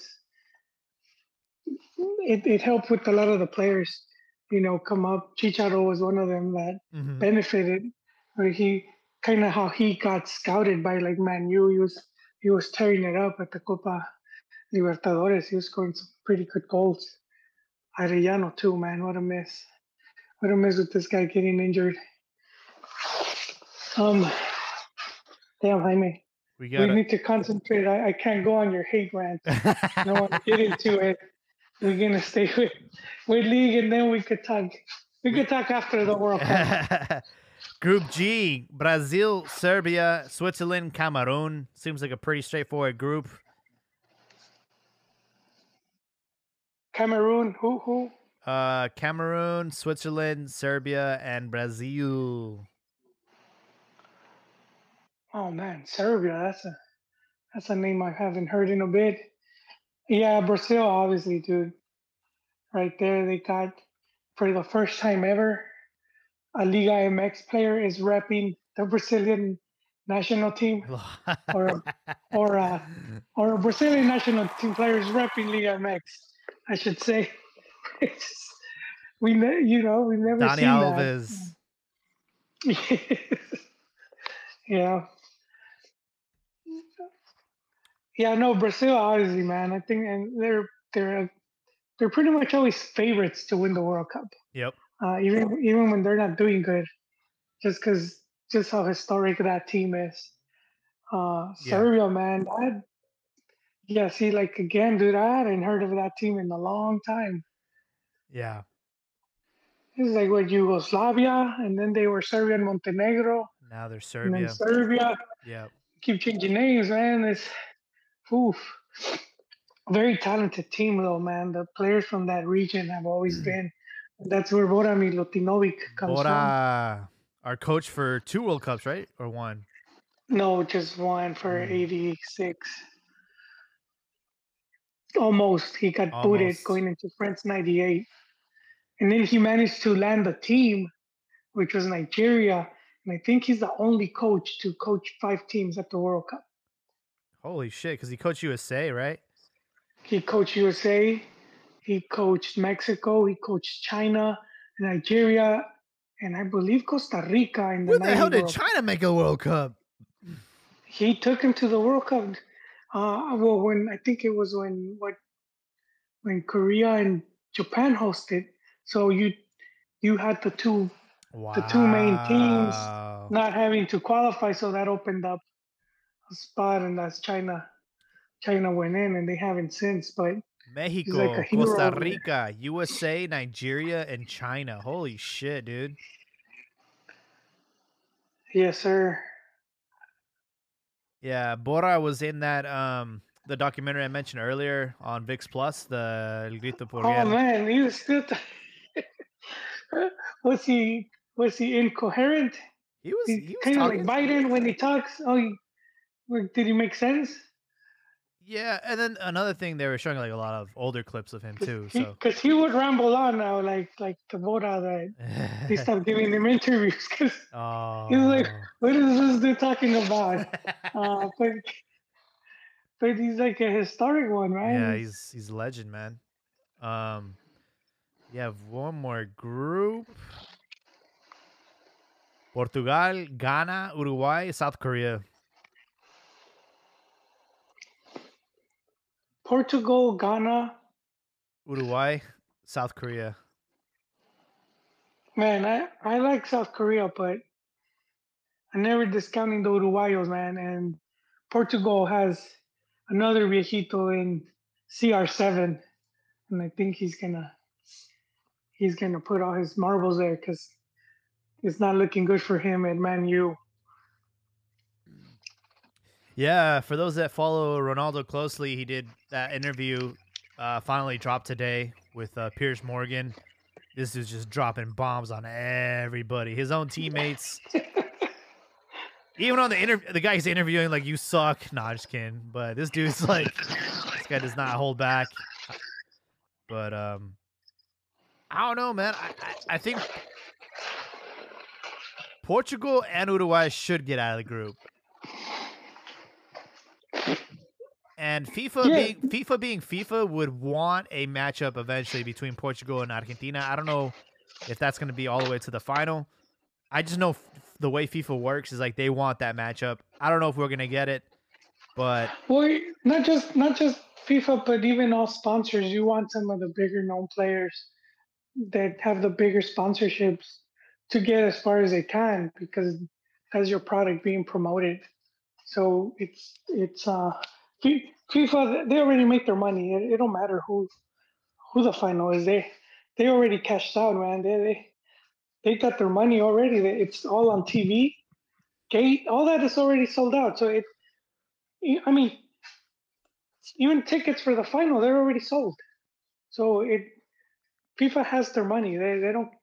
Um, of course, they would want to just because uh, just for what it means to the tournament to have these big matches. But for money wise, they people already made out like bandits. They already they're already they're already counting, dude. That's long gone conclusion there. yeah.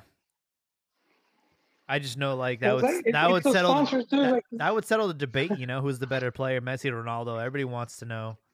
Ah, for because the World Cup, even then, dude, because because let's say Messi could have a better tournament and Ronaldo wins, and then because he won, well, not him, but his, His team. you know, Portugal wins, and then let's say because of that, Well, that was that was the big thing, right? It's like both of these players hadn't won an international trophy with their respective countries, and and Ronaldo did. Ronaldo technically did. He got injured and had to leave the final, and but he did win with Portugal, and then Messi ended up winning with uh, Argentina in the Copa America.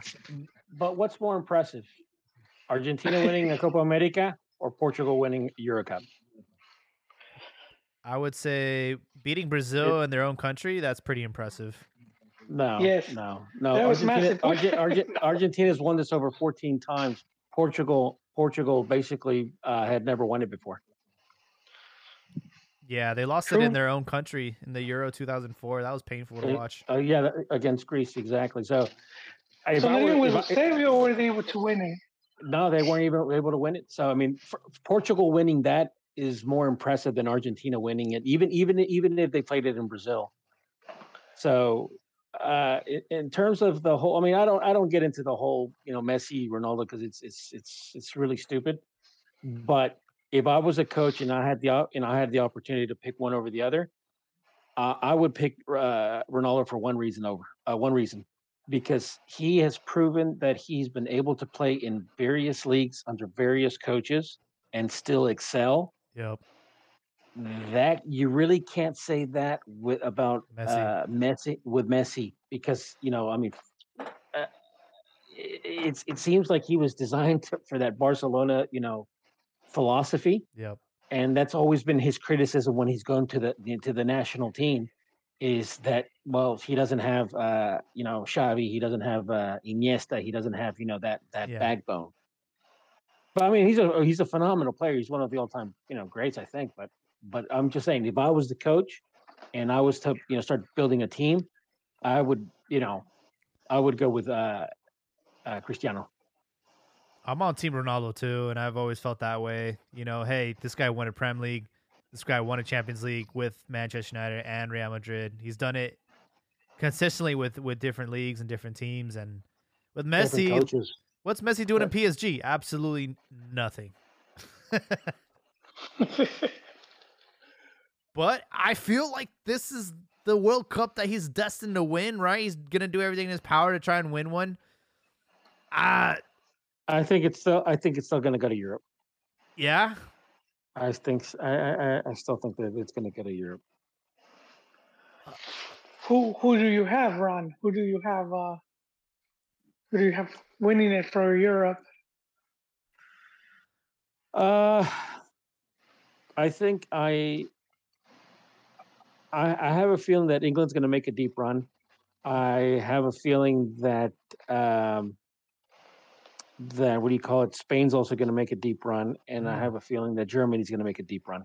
No France, huh? Uh, no, uh, That's a bunch I, of teams, man. That I, I just, I just, I just think that they're gonna. I think Even the- honestly, I wouldn't Call be the surprised. Octopus just picks out of two teams, man. No, I wouldn't.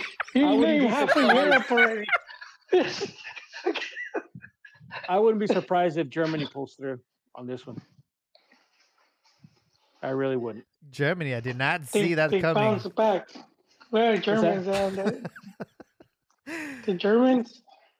Ah, you know, you can't rule them out ever. You just Never. can't. Wait, are are they? I, I, I think they're the most winning. I'm not sure on the stats. I When you when, when you Brazil, consider but they could be the most winning um, They team made at it the to- World Cup. they've made it, they've made it to more finals. They've made it to more finals.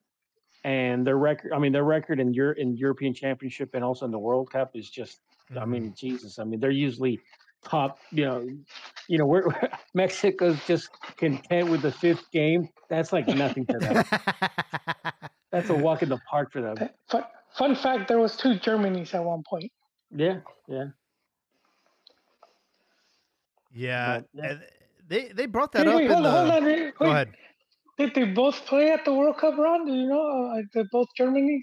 Yeah, they did. In fact, there was a scandal involving. Um, I would like to a- see that with Mexico. no, there was there was a. Uh, I think One- that one there was not mistaken. the There was a there was a scandal regarding.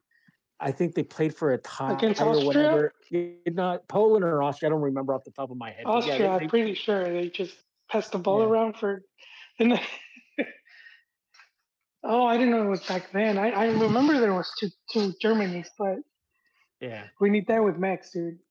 Like the country could fake a civil war in East and South Mexico or whatever, and then they would they both qualify to the World Cup. And you know, well, improve our chance. that's how like of- of Ireland is, right? quinto partido. Ireland's it like is. that. Yeah. I, Yeah, except one of them really sucks, and they never make it to the World Cup. Neither have like in a long no, time. the '94 Yeah. uh, was, and then I think a bit recent. So Ron, we um thanks for joining. It's Mm-hmm. been a while. We wanted to hear your take on Mexico. Like, how far do you see them going? Do you see them even getting out of the group? Like, are you pessimistic? Are you optimistic? Are you kind of just in the middle?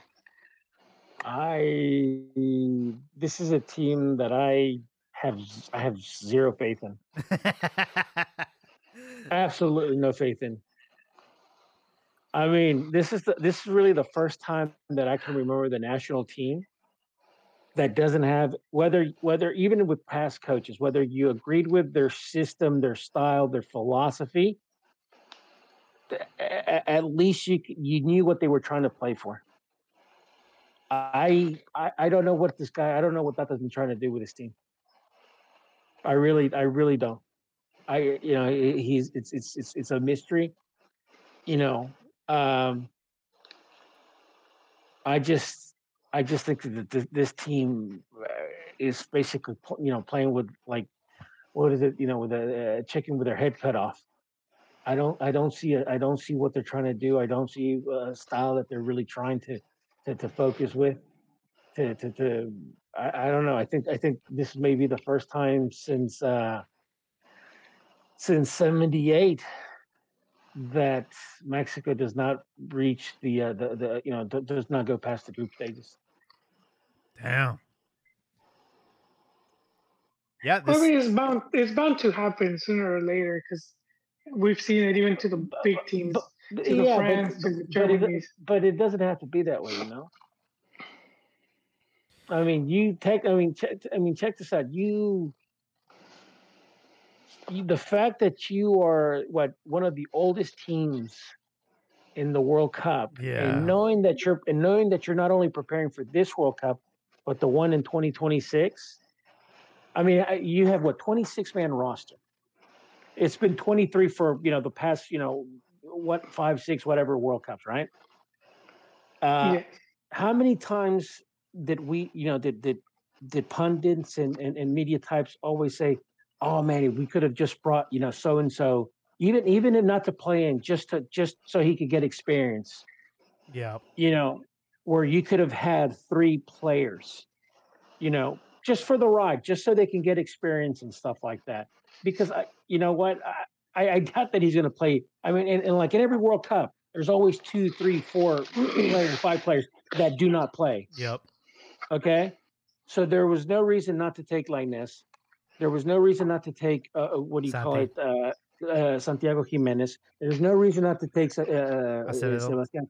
Uh, no, that too, and and Cordova Cordova. because I mean he because he was starting to play better with you know in Tigres towards the Tigres. end hmm and stuff like that. Uh, well, I, I I blame the directiva. The directivos It, it more no, no, it is. You're right. It, it, you're right. I do, I do blame them because I don't think that they have a clear. Um, I don't think that the, their, their objectives are clear, because if you are trying to create one of the best leagues in the world, I don't see, I don't see how you you're able to do that, and and and actively, you know, try to sell players to Europe. It's either one or the other. I, either- I, I know. You Yeah, either I shit know or, or get off the pot. Yeah, and it's not like you're imposing the starting lineup, but you do have to like look look towards, like you said, to building toward the future, Yeah. and where they they could have just pressured him to be like, we need these guys because we're looking forward to the next World Cup, and these are going to be, you know, by that point they should be the key players, and so it's really important. And if this guy was to to leave to quit, I- I feel he could easily be replaced. Well, here, here, uh, I, there's here's my question to you guys. Other than other than you know this, I mean, other than this World Cup, what tournaments do you, uh, uh, you know what what tournaments does is Mexico going to play going you know after the, after this World Cup to 26? It's a good I mean, is question. Copa is Copa America? I mean, because Nations League, Nations League, and Gold Cup ain't going to cut it. I'm sorry, it's not. and hate to be the bearer of bad news, but we And Coca- we're, we're not going to the World Cup. Uh, we're not going to the Olympics. Yeah, I know. So no Olympics. Copa America is is still is still uh, undecided. Copa Libertadores, there's been talks, but it's still undecided. So these these players, where the hell are they going to get the international experience? What? Wait, what, what was the question? I, I got booted. Uh, can you please repeat it? I said is like, in what international tournaments are these are the Mexican players going to play? You know, between now and and 2026. Oh yeah, they're already talking about uh, Copa America. They're bringing but- an, but- like they but- had but- Centenario bringing another one here. But but that's not. There's no guarantees yet. There's no guarantees. Uh, there's, there's nothing. Dude, Conmebol will see the money. They're seeing green. They're they're all for it, dude. They're they're they're broke. They're broke right now. If they want. They but they've been wanting Mexico for, for you know for you know for the past Well, five of course. years. But if they tell them, hey, you know, they're they're just dude. Come on, man. They're they're like they're that that meme with the guy has the cup. what does it say? Like a, a crumb or whatever. But That's that's them right now, man. Look at Argentina; their economy is in shambles. I gentlemen, gentlemen, money. Before before you guys continue on, I, I, wanted to jump in and pick the other half of Europe before Ron does to win the World Cup. pick another eight Euro team. Yeah, yeah, I, I, want the other half, but but no, I, I was just kind of listening in right now and, and, and just kind of agreeing with Ron on, on, on the fact that there are no international tournaments unless unless Conca, un, unless CONCACAF allows Mexico to play in Copa America. Well, they're gonna host one here. I, am pretty. I could pretty much guarantee it. They've already been talking about it, and. Uh, But yeah, unless but it's that, a, but, a centenario type deal, it's but, nice. yeah, it is. Not, it, exactly. But that has to be. I mean, that that should have already been uh, uh, announced. You know, announced and, and stuff like that. I mean, your calendar. That calendar should be full by now, because you're you're you're planning a, a World Cup in Mexico. So we should already have. You should already have Copa America. You know, they should have already announced. You know what? Liga MX is back. You know, they're uh, they're back in in, in CONMEBOL tournaments.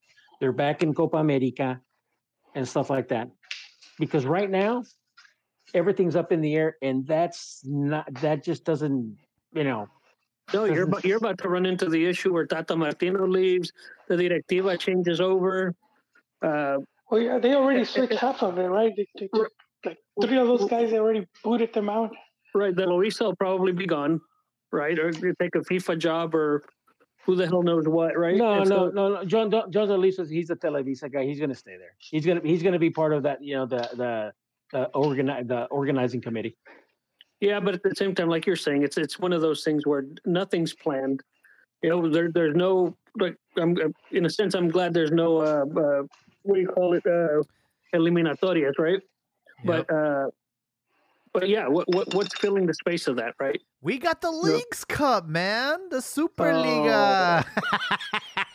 if you know what, if MLS, if MLS was also serious about you know uh, uh, uh, improving the league and being a premier uh, league, that's okay. I, I, I get that, but that means that you do your very best to retain your best players and not sell them off to to you know second, third, you know rate leagues uh, like you know, like when they when they sold Pepi to some what uh, some uh, what, bottom feeding, yeah, some bottom feeding team over there in the Bundesliga, and it, it, it like that just sends the wrong message. It, it's like you're either gonna you're either gonna commit to being one of the best leagues in the world, and and and basically you know try to fight you know you know Europe and fight for that for that you know prestige, or or you you know what? You just you know you say admit it and say, you know what, we want to be a, a feeder a feeder league, and we take pride in, in selling you know our talent to Europe as if you know that you need validation for that. You know,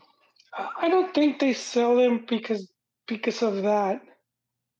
I just think because of how their contracts are. And no, I I, I get they that. Don't, I, they don't, no, but I, I, think the mistake we make a lot is where we compare it to Max, where it's like um you know the how the teams are are they're able to tie the, the players with the contract. Yeah. and i think it's just not the same here no, where it's I, like I, total trans- transparency and whatnot. So that's why it's easier for players to leave because like the, the teams could get them really cheap. Uh, and and I and obviously the uh, the the the you know the European you know passports and stuff like that. I get all that, but what I'm saying, but, but my point is, if you're going to forego South American tournaments, Copa Libertadores, Copa America, under uh, under the the premise that you know you want to focus on the U.S. market and you want to grow with MLS and you want to grow. Okay, you know what? I don't agree with it, but if you're going to do it, commit to it and commit to it 100. percent But that means that you stay, you you keep your best players and you grow the the the, the two the two leagues and you make it very competitive. But when you're content selling and, and you brag and you boast about, oh, you know what, we just sold our X player, you know, to X league and stuff like that in Europe, you're sending you're sending uh, you know mixed messages. So that's that's why that's why I I'm never I'm never you're never going to sell me that the solution for, you know at least Mexico's solution or even the U.S. for that matter is to provide players to Europe and hope that you know that that just the sheer you know their their participation in Champions League or Europa League or whatever is going to you know that's going to provide uh, Mexico a World Cup you know uh, winning team. It does it, it doesn't work for Asia. It doesn't work for Africa. If you well, if Africa is the bigger indicator, right, Ron? Because yeah, most the African teams like Ghana, Nigeria, that are full of Euro players, all in Europe, and you there, there you know there's a reason why you know there's a reason why Spain there's a reason why Italy or, I mean Italy's had some some Germany. some, uh, uh, some troubles but you know Germany is they have they can retain their best players. Their best players don't have to go abroad. I mean they you know I, I can understand it you know they you know okay they're going from Bayern Munich to Real Madrid. Okay I can understand that but it's not like they have to go. Yeah. so you keep your best players and you bring and you bring uh, good players you know, international players. And I think that was that that that would that that's what it kept Mexico competitive. Uh, Mexico has been a top 16 team, which believe it or not, I mean, like I said, that's that's on the precipice of being an elite team. They've been almost an elite team for for th- almost 30 years. Yeah. That's uh, that. I mean, Yeah, that- be- people. I mean, you know, people can laugh about that. It's like, how they're always going out on the first round, but you're in the top 16, and that is tough. yeah, be, between 13 and 16 for the most Yeah. part. Yeah, Yeah, they've been consistently doing that, and and uh, and they were better. At, at least you know, or at least they're they were more concise and they were more like what what Mexico was trying to do in terms of style and everything is is when they still had their best players playing in the league. Yeah, one thing that I've noticed from this um, roster, the 26, 16 playing Liga MX, so I, I was actually looking at that uh, earlier. Uh, uh, actually, yeah, earlier today. I mean, like MLS has more players in the World Cup now than than, than Liga MX. You know? but but I like even it. going, even using that that comparison, uh, Ron, when when the U.S. does a dos a cero, when they go, they get to the whole, you know, they beat Portugal, they get to the Germany game. That team was MLS heavy. Yeah, yeah. Their I best that. participation is with homegrown players as opposed to with other teams where uh, they've had all these Euro players. I- you know the, the the the whole like I, I know the pundits you know they they they you know they spaz over this like oh how many players you know Costa Rica you know has in Europe or the U.S. It, but that's always been the case. I mean they, they used to say that about the, the teams from the Caribbean. You know, oh my God, they got five or six players playing in you know in, in England or you know like when Honduras had I don't know like I think they had like six seven players playing in Europe and Mexico only had Yeah, one. Suazo. They had Suazo at Inter. Yeah, I'm like, so it, it- that that hasn't resulted in, in them being better than Mexico, or them, you know, advancing, you know, past the group stages, or even making it to the World Cup for that matter. Yeah, and you know what I noticed? It it it, it all started with with the whole, you know, once just once we started getting like the the mini dish and all that, and and it was able to everyone's able to see now like Champions League and all that. It became more like globalized, right? Early Because, like- 2000s, I guess, right? Yeah, because before all the talk was like Mexico should play in in um South America. in South America, Mhm. and and it kind of goes with who was winning. So you had Argentina, right, and Brazil winning, and at that point being the more dominant teams. And so that was all the talk from the pundits and like, oh, if, if Mex could join that region, and with eventually they kind of did, as far as like being able to play in those tournaments. But then after like the Bosman ruling, which made it so that players from the EU European Union no longer counting as foreigners. So it opened up all these slots, and uh, they started taking more and more South Americans. Mhm. Then it kind of, kind of the the narrative switched. But like you said, like those teams that used to be more, they used to have like the homegrown. You know, they used to retain their talent, which is like how you when you restarted now. It kind of switched over to Europe after that Mhm. after when when they like took all the talent. Now now Europe's winning all the all the tournaments, and all of a sudden they're the. It's like the motto to like, like Mexico's kind of now looking over there and saying like that's what we need. Well, it, was thinking of what Ron was talking about a little bit ago with with uh, Mexico being, you know, almost at that that that next level for the last thirty years. Mexico reminds me a lot of of Spain, and that uh, for for the longest time, Spain couldn't get over that hump. That's true. Right, and and then at one point they they got you know they were able to develop the right players and they put the right people in the right place and they got over that hump. I think Mexico at some point will get to that point, or I hope so, right? But you know, right now I was trying to break my head, kind of thinking, okay, because uh, I kind of agree with you guys in that in that you know having the the domestic player, you know, you know tends tends to be when, when we've done our best, right? Eight, 86, even though it was at home. Uh, that night, yeah, the 98 team, you know. Uh, well, well, just a run from 93 to 99. Oh, 93, that Copa America team, man. Was, yes, they make they make the final. Oh, something else. They, make, they make the final of Copa America. 94, they get out of the group of death. 98, second time in a row, they managed to get out of the group uh, against two strong Europeans. 99, mm-hmm. Copa Confederaciones. Mm-hmm. And 90, 95 was another, with 90, was that was that Copa America '95? I think.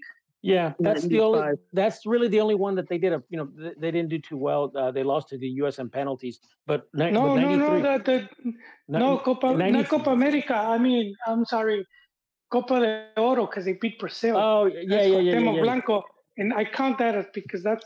I think that's the first official win over Brazil Blanco, in an official but, tournament. Blanco oh, okay, wasn't okay. it Confederation? So 90. that was a 99. No, no, no. It was it was 99 too, but the first win came in 95. Okay, okay, okay. Uh, the the I know the final. I didn't get to go, man. It was raining. It was at the Seca del Norte, the Los Angeles Coliseum. It was sold out, dude. Back then, you there was no TV. If the if the game was in your city, oh, it was, it was out. It was blacked out, and I and had to. I listened to it on the radio, dude. Old timey. In 2001, we went back to a Copa America final. Yeah, yeah. So but, that's what, but that's what I'm trying to say. In '93, so you '93 you made it to the finals.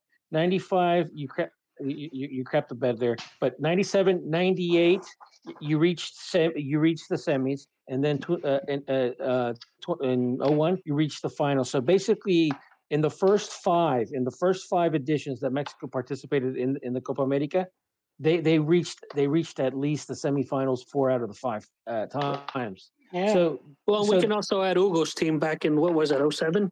Uh, no, that was ninety. That was uh, oh yeah, 07, 07. 07 um, yep.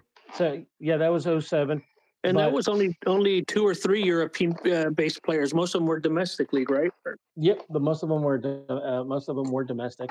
Uh, but but that was the, that was the the team with Ugo. That was really the first squad that started to have more players, you know, going to Europe because you had Salcido, Maza Rodriguez, you had uh, Rafa Marquez, Nery Castillo, uh, Guardado, uh, yeah, uh, yeah, Guardado, and That's stuff like that. Yeah.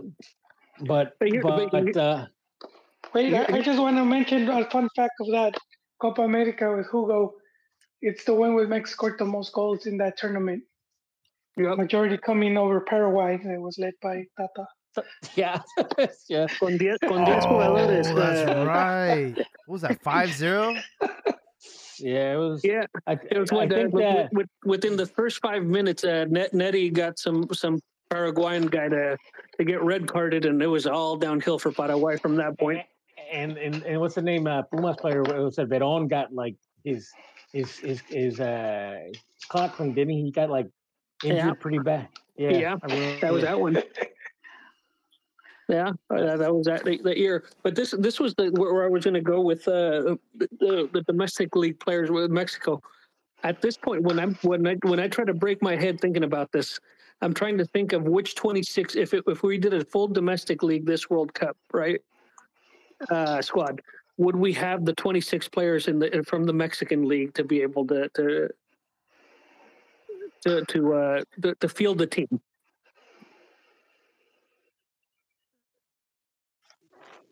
I, I I don't see it right now. You don't see us producing a Liga MX no, team? not not at this moment. No. No, I think I think we've fallen behind a little bit in production of players. Although America, Yeah, and, we uh, have. America has done a pretty decent job of producing Yeah. players. Pachuca. Pachuca, But I uh, mean, Atlas should be with the Grupo Orlegi. They should be, they should be, their production should be improving soon. But yeah, historically they've had, they, um, you've had like kind of jump around. Like you had Pumas, uh, then you had Atlas, then you had Chivas, then you had Pachuca, then America. It's kind of always, America's kind of always been there, but they just don't get credit. But for some reason they don't get credit. here's here's um But thinking about it, they've been producing talent for a long time. I hate to say this as a Chillarmano, but way more than Chivas. For no this is this Ouch. this is something to think about. This is something to think about. And it's actually pretty pretty depressing. Liga MX has lost value. Not only you know its own players have you know uh, don't see the league. You know the way players from the yesteryears you know see you know saw their league, and you're seeing that with South Americans ne- uh, players now opting rather than wanting to play from in Liga MX, wanting to go to MLS. And here's and this is and this is one of the reasons why. Uh, for, you know, you can you can talk about safety, you can talk about you know that type of stuff, but when when Mexico was playing, when the Liga MX was playing in Copa Sudamericana, and they were playing in, in Copa Libertadores, the South American player, you know what? They they had the best of both worlds. They they were playing in a competitive league that paid a lot better than what they were seeing back home, Yeah. but they were also being able to participate in Copa Libertadores and Copa Sudamericana, knowing that even if they don't get the opportunity to play in Europe, you know what? They're still playing in a better league Yeah. and they're making a lot of money. Okay. So so now so now if your only option, if you're only, you know, if, if the only option you're providing is is is is, is the leagues cup or the whatever and the CONCACAF, well, you know what? I might as well just go to Seattle. I might as well just go to, you know, Cincinnati. Yeah, you know, especially with the with the with wait, the, wait, the Cincinnati. Nobody violence. really says Cincinnati, Ron. Come on. no, but, but but but but what I'm saying is it's it's like, you know, eh, eh, it, it's it's pretty it's pretty pathetic that you're having players that normally would have wanted to stay in Liga MX and say, you know what, I'll rather go to MLS, even though they're going to make a little bit, you know, a little less, you know, they're not going to make as much, but but there's other there's other things. It's like, well, you know what, Liga MX Liga MX is not is not um offering you know the the the, the Conmebol tournaments anymore. Oh well, Well, You that's and, and and that's that's that's on uh, on the league for uh, for not advertising the way uh, advertising the league the way that it, that they should, whether it's having these teams participate in those competitions, right?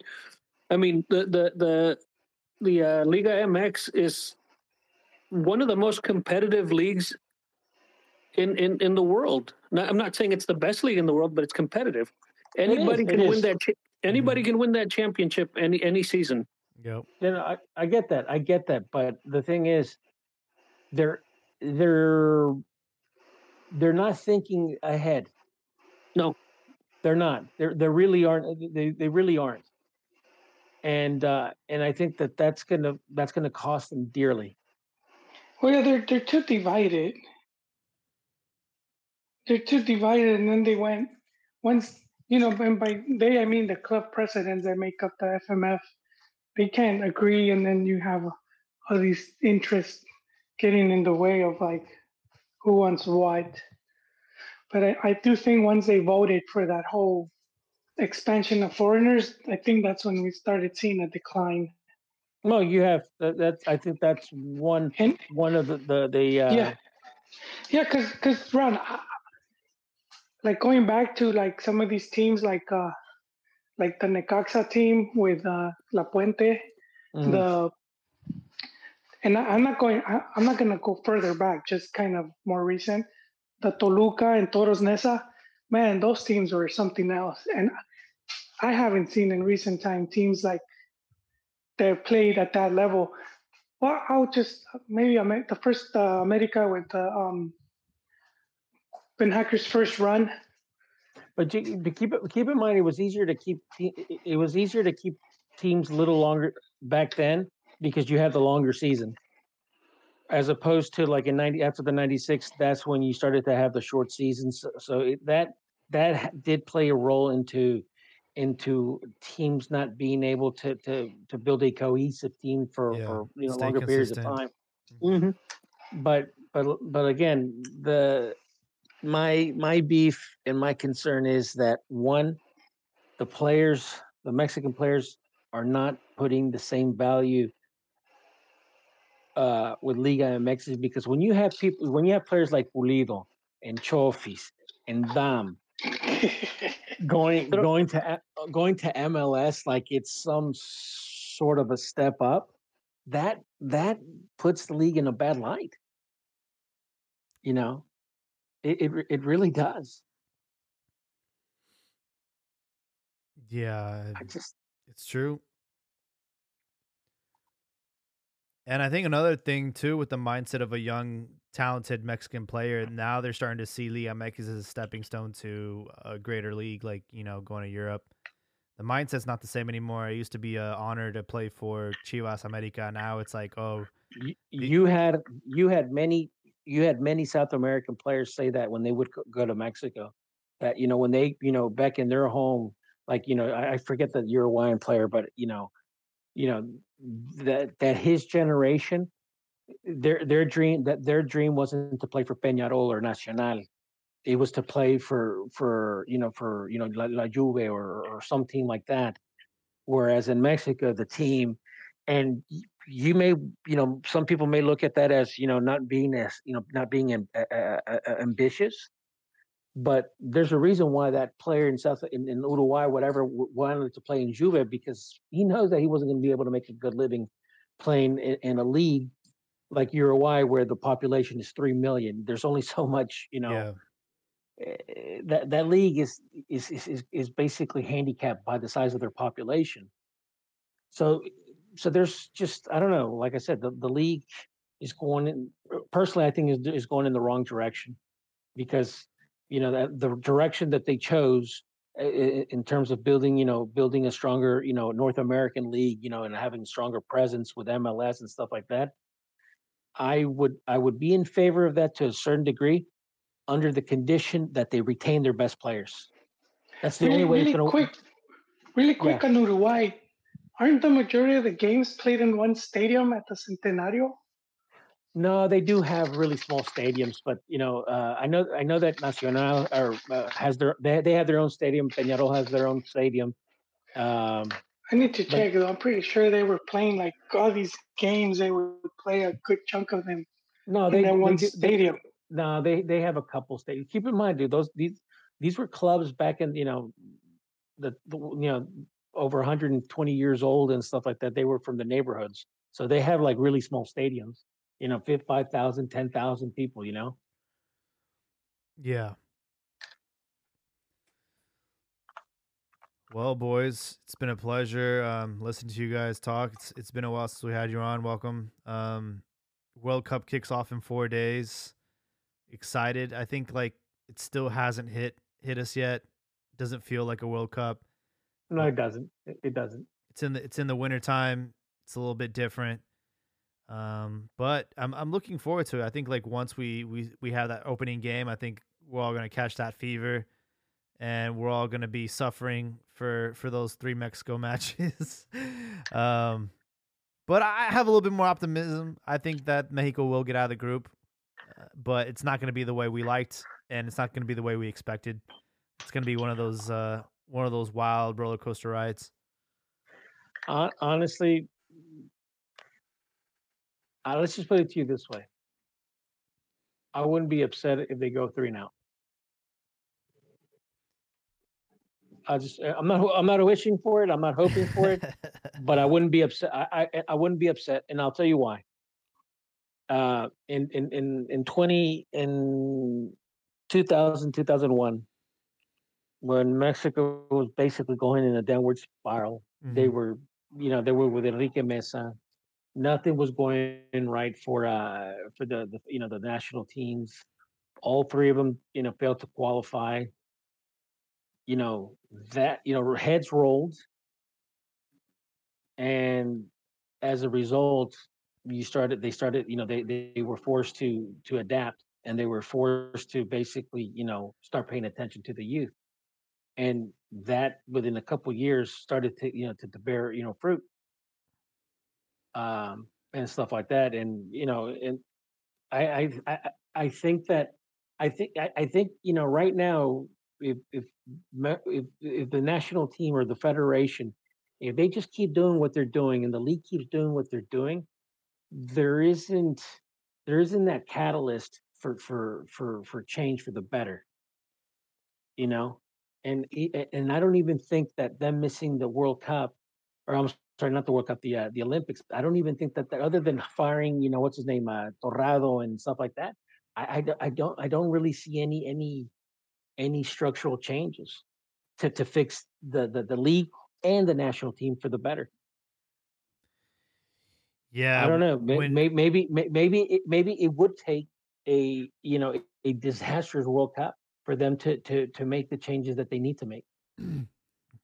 I guess the problem is like, why would you need to make changes? We're already qualified for the next one.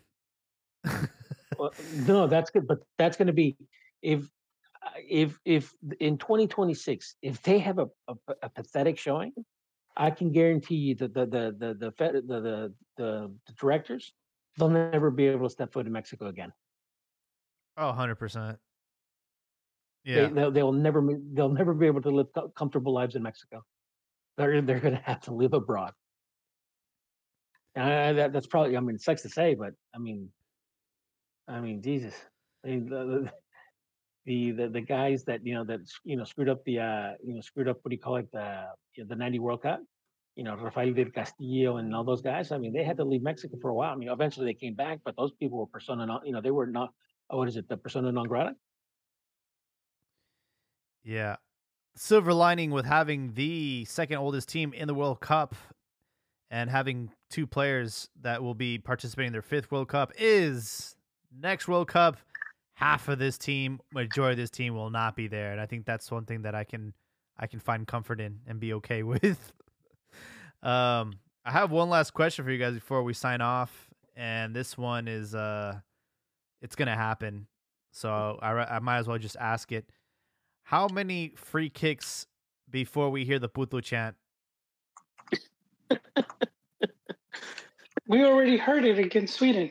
Well, I mean, like I- I'm talking about opening match against Poland. Like first free kick of the match.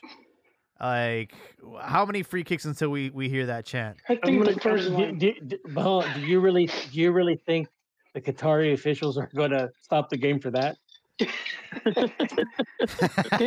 yeah, that's Do you do you That's a really good- think knowing knowing what you know about their stance on that? Do you really think they're gonna- they're, they're going to stop it? He's like, oh yeah, we got to stop the game because of this. You're gonna see the Qatari royalty jumping in on that chant, man. It's weird.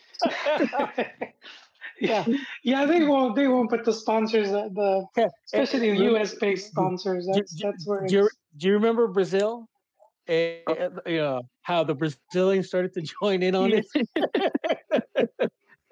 you know they enjoyed it so much that you know because uh, when Mexico was doing it to their goalkeeper, they started doing it to Ochoa.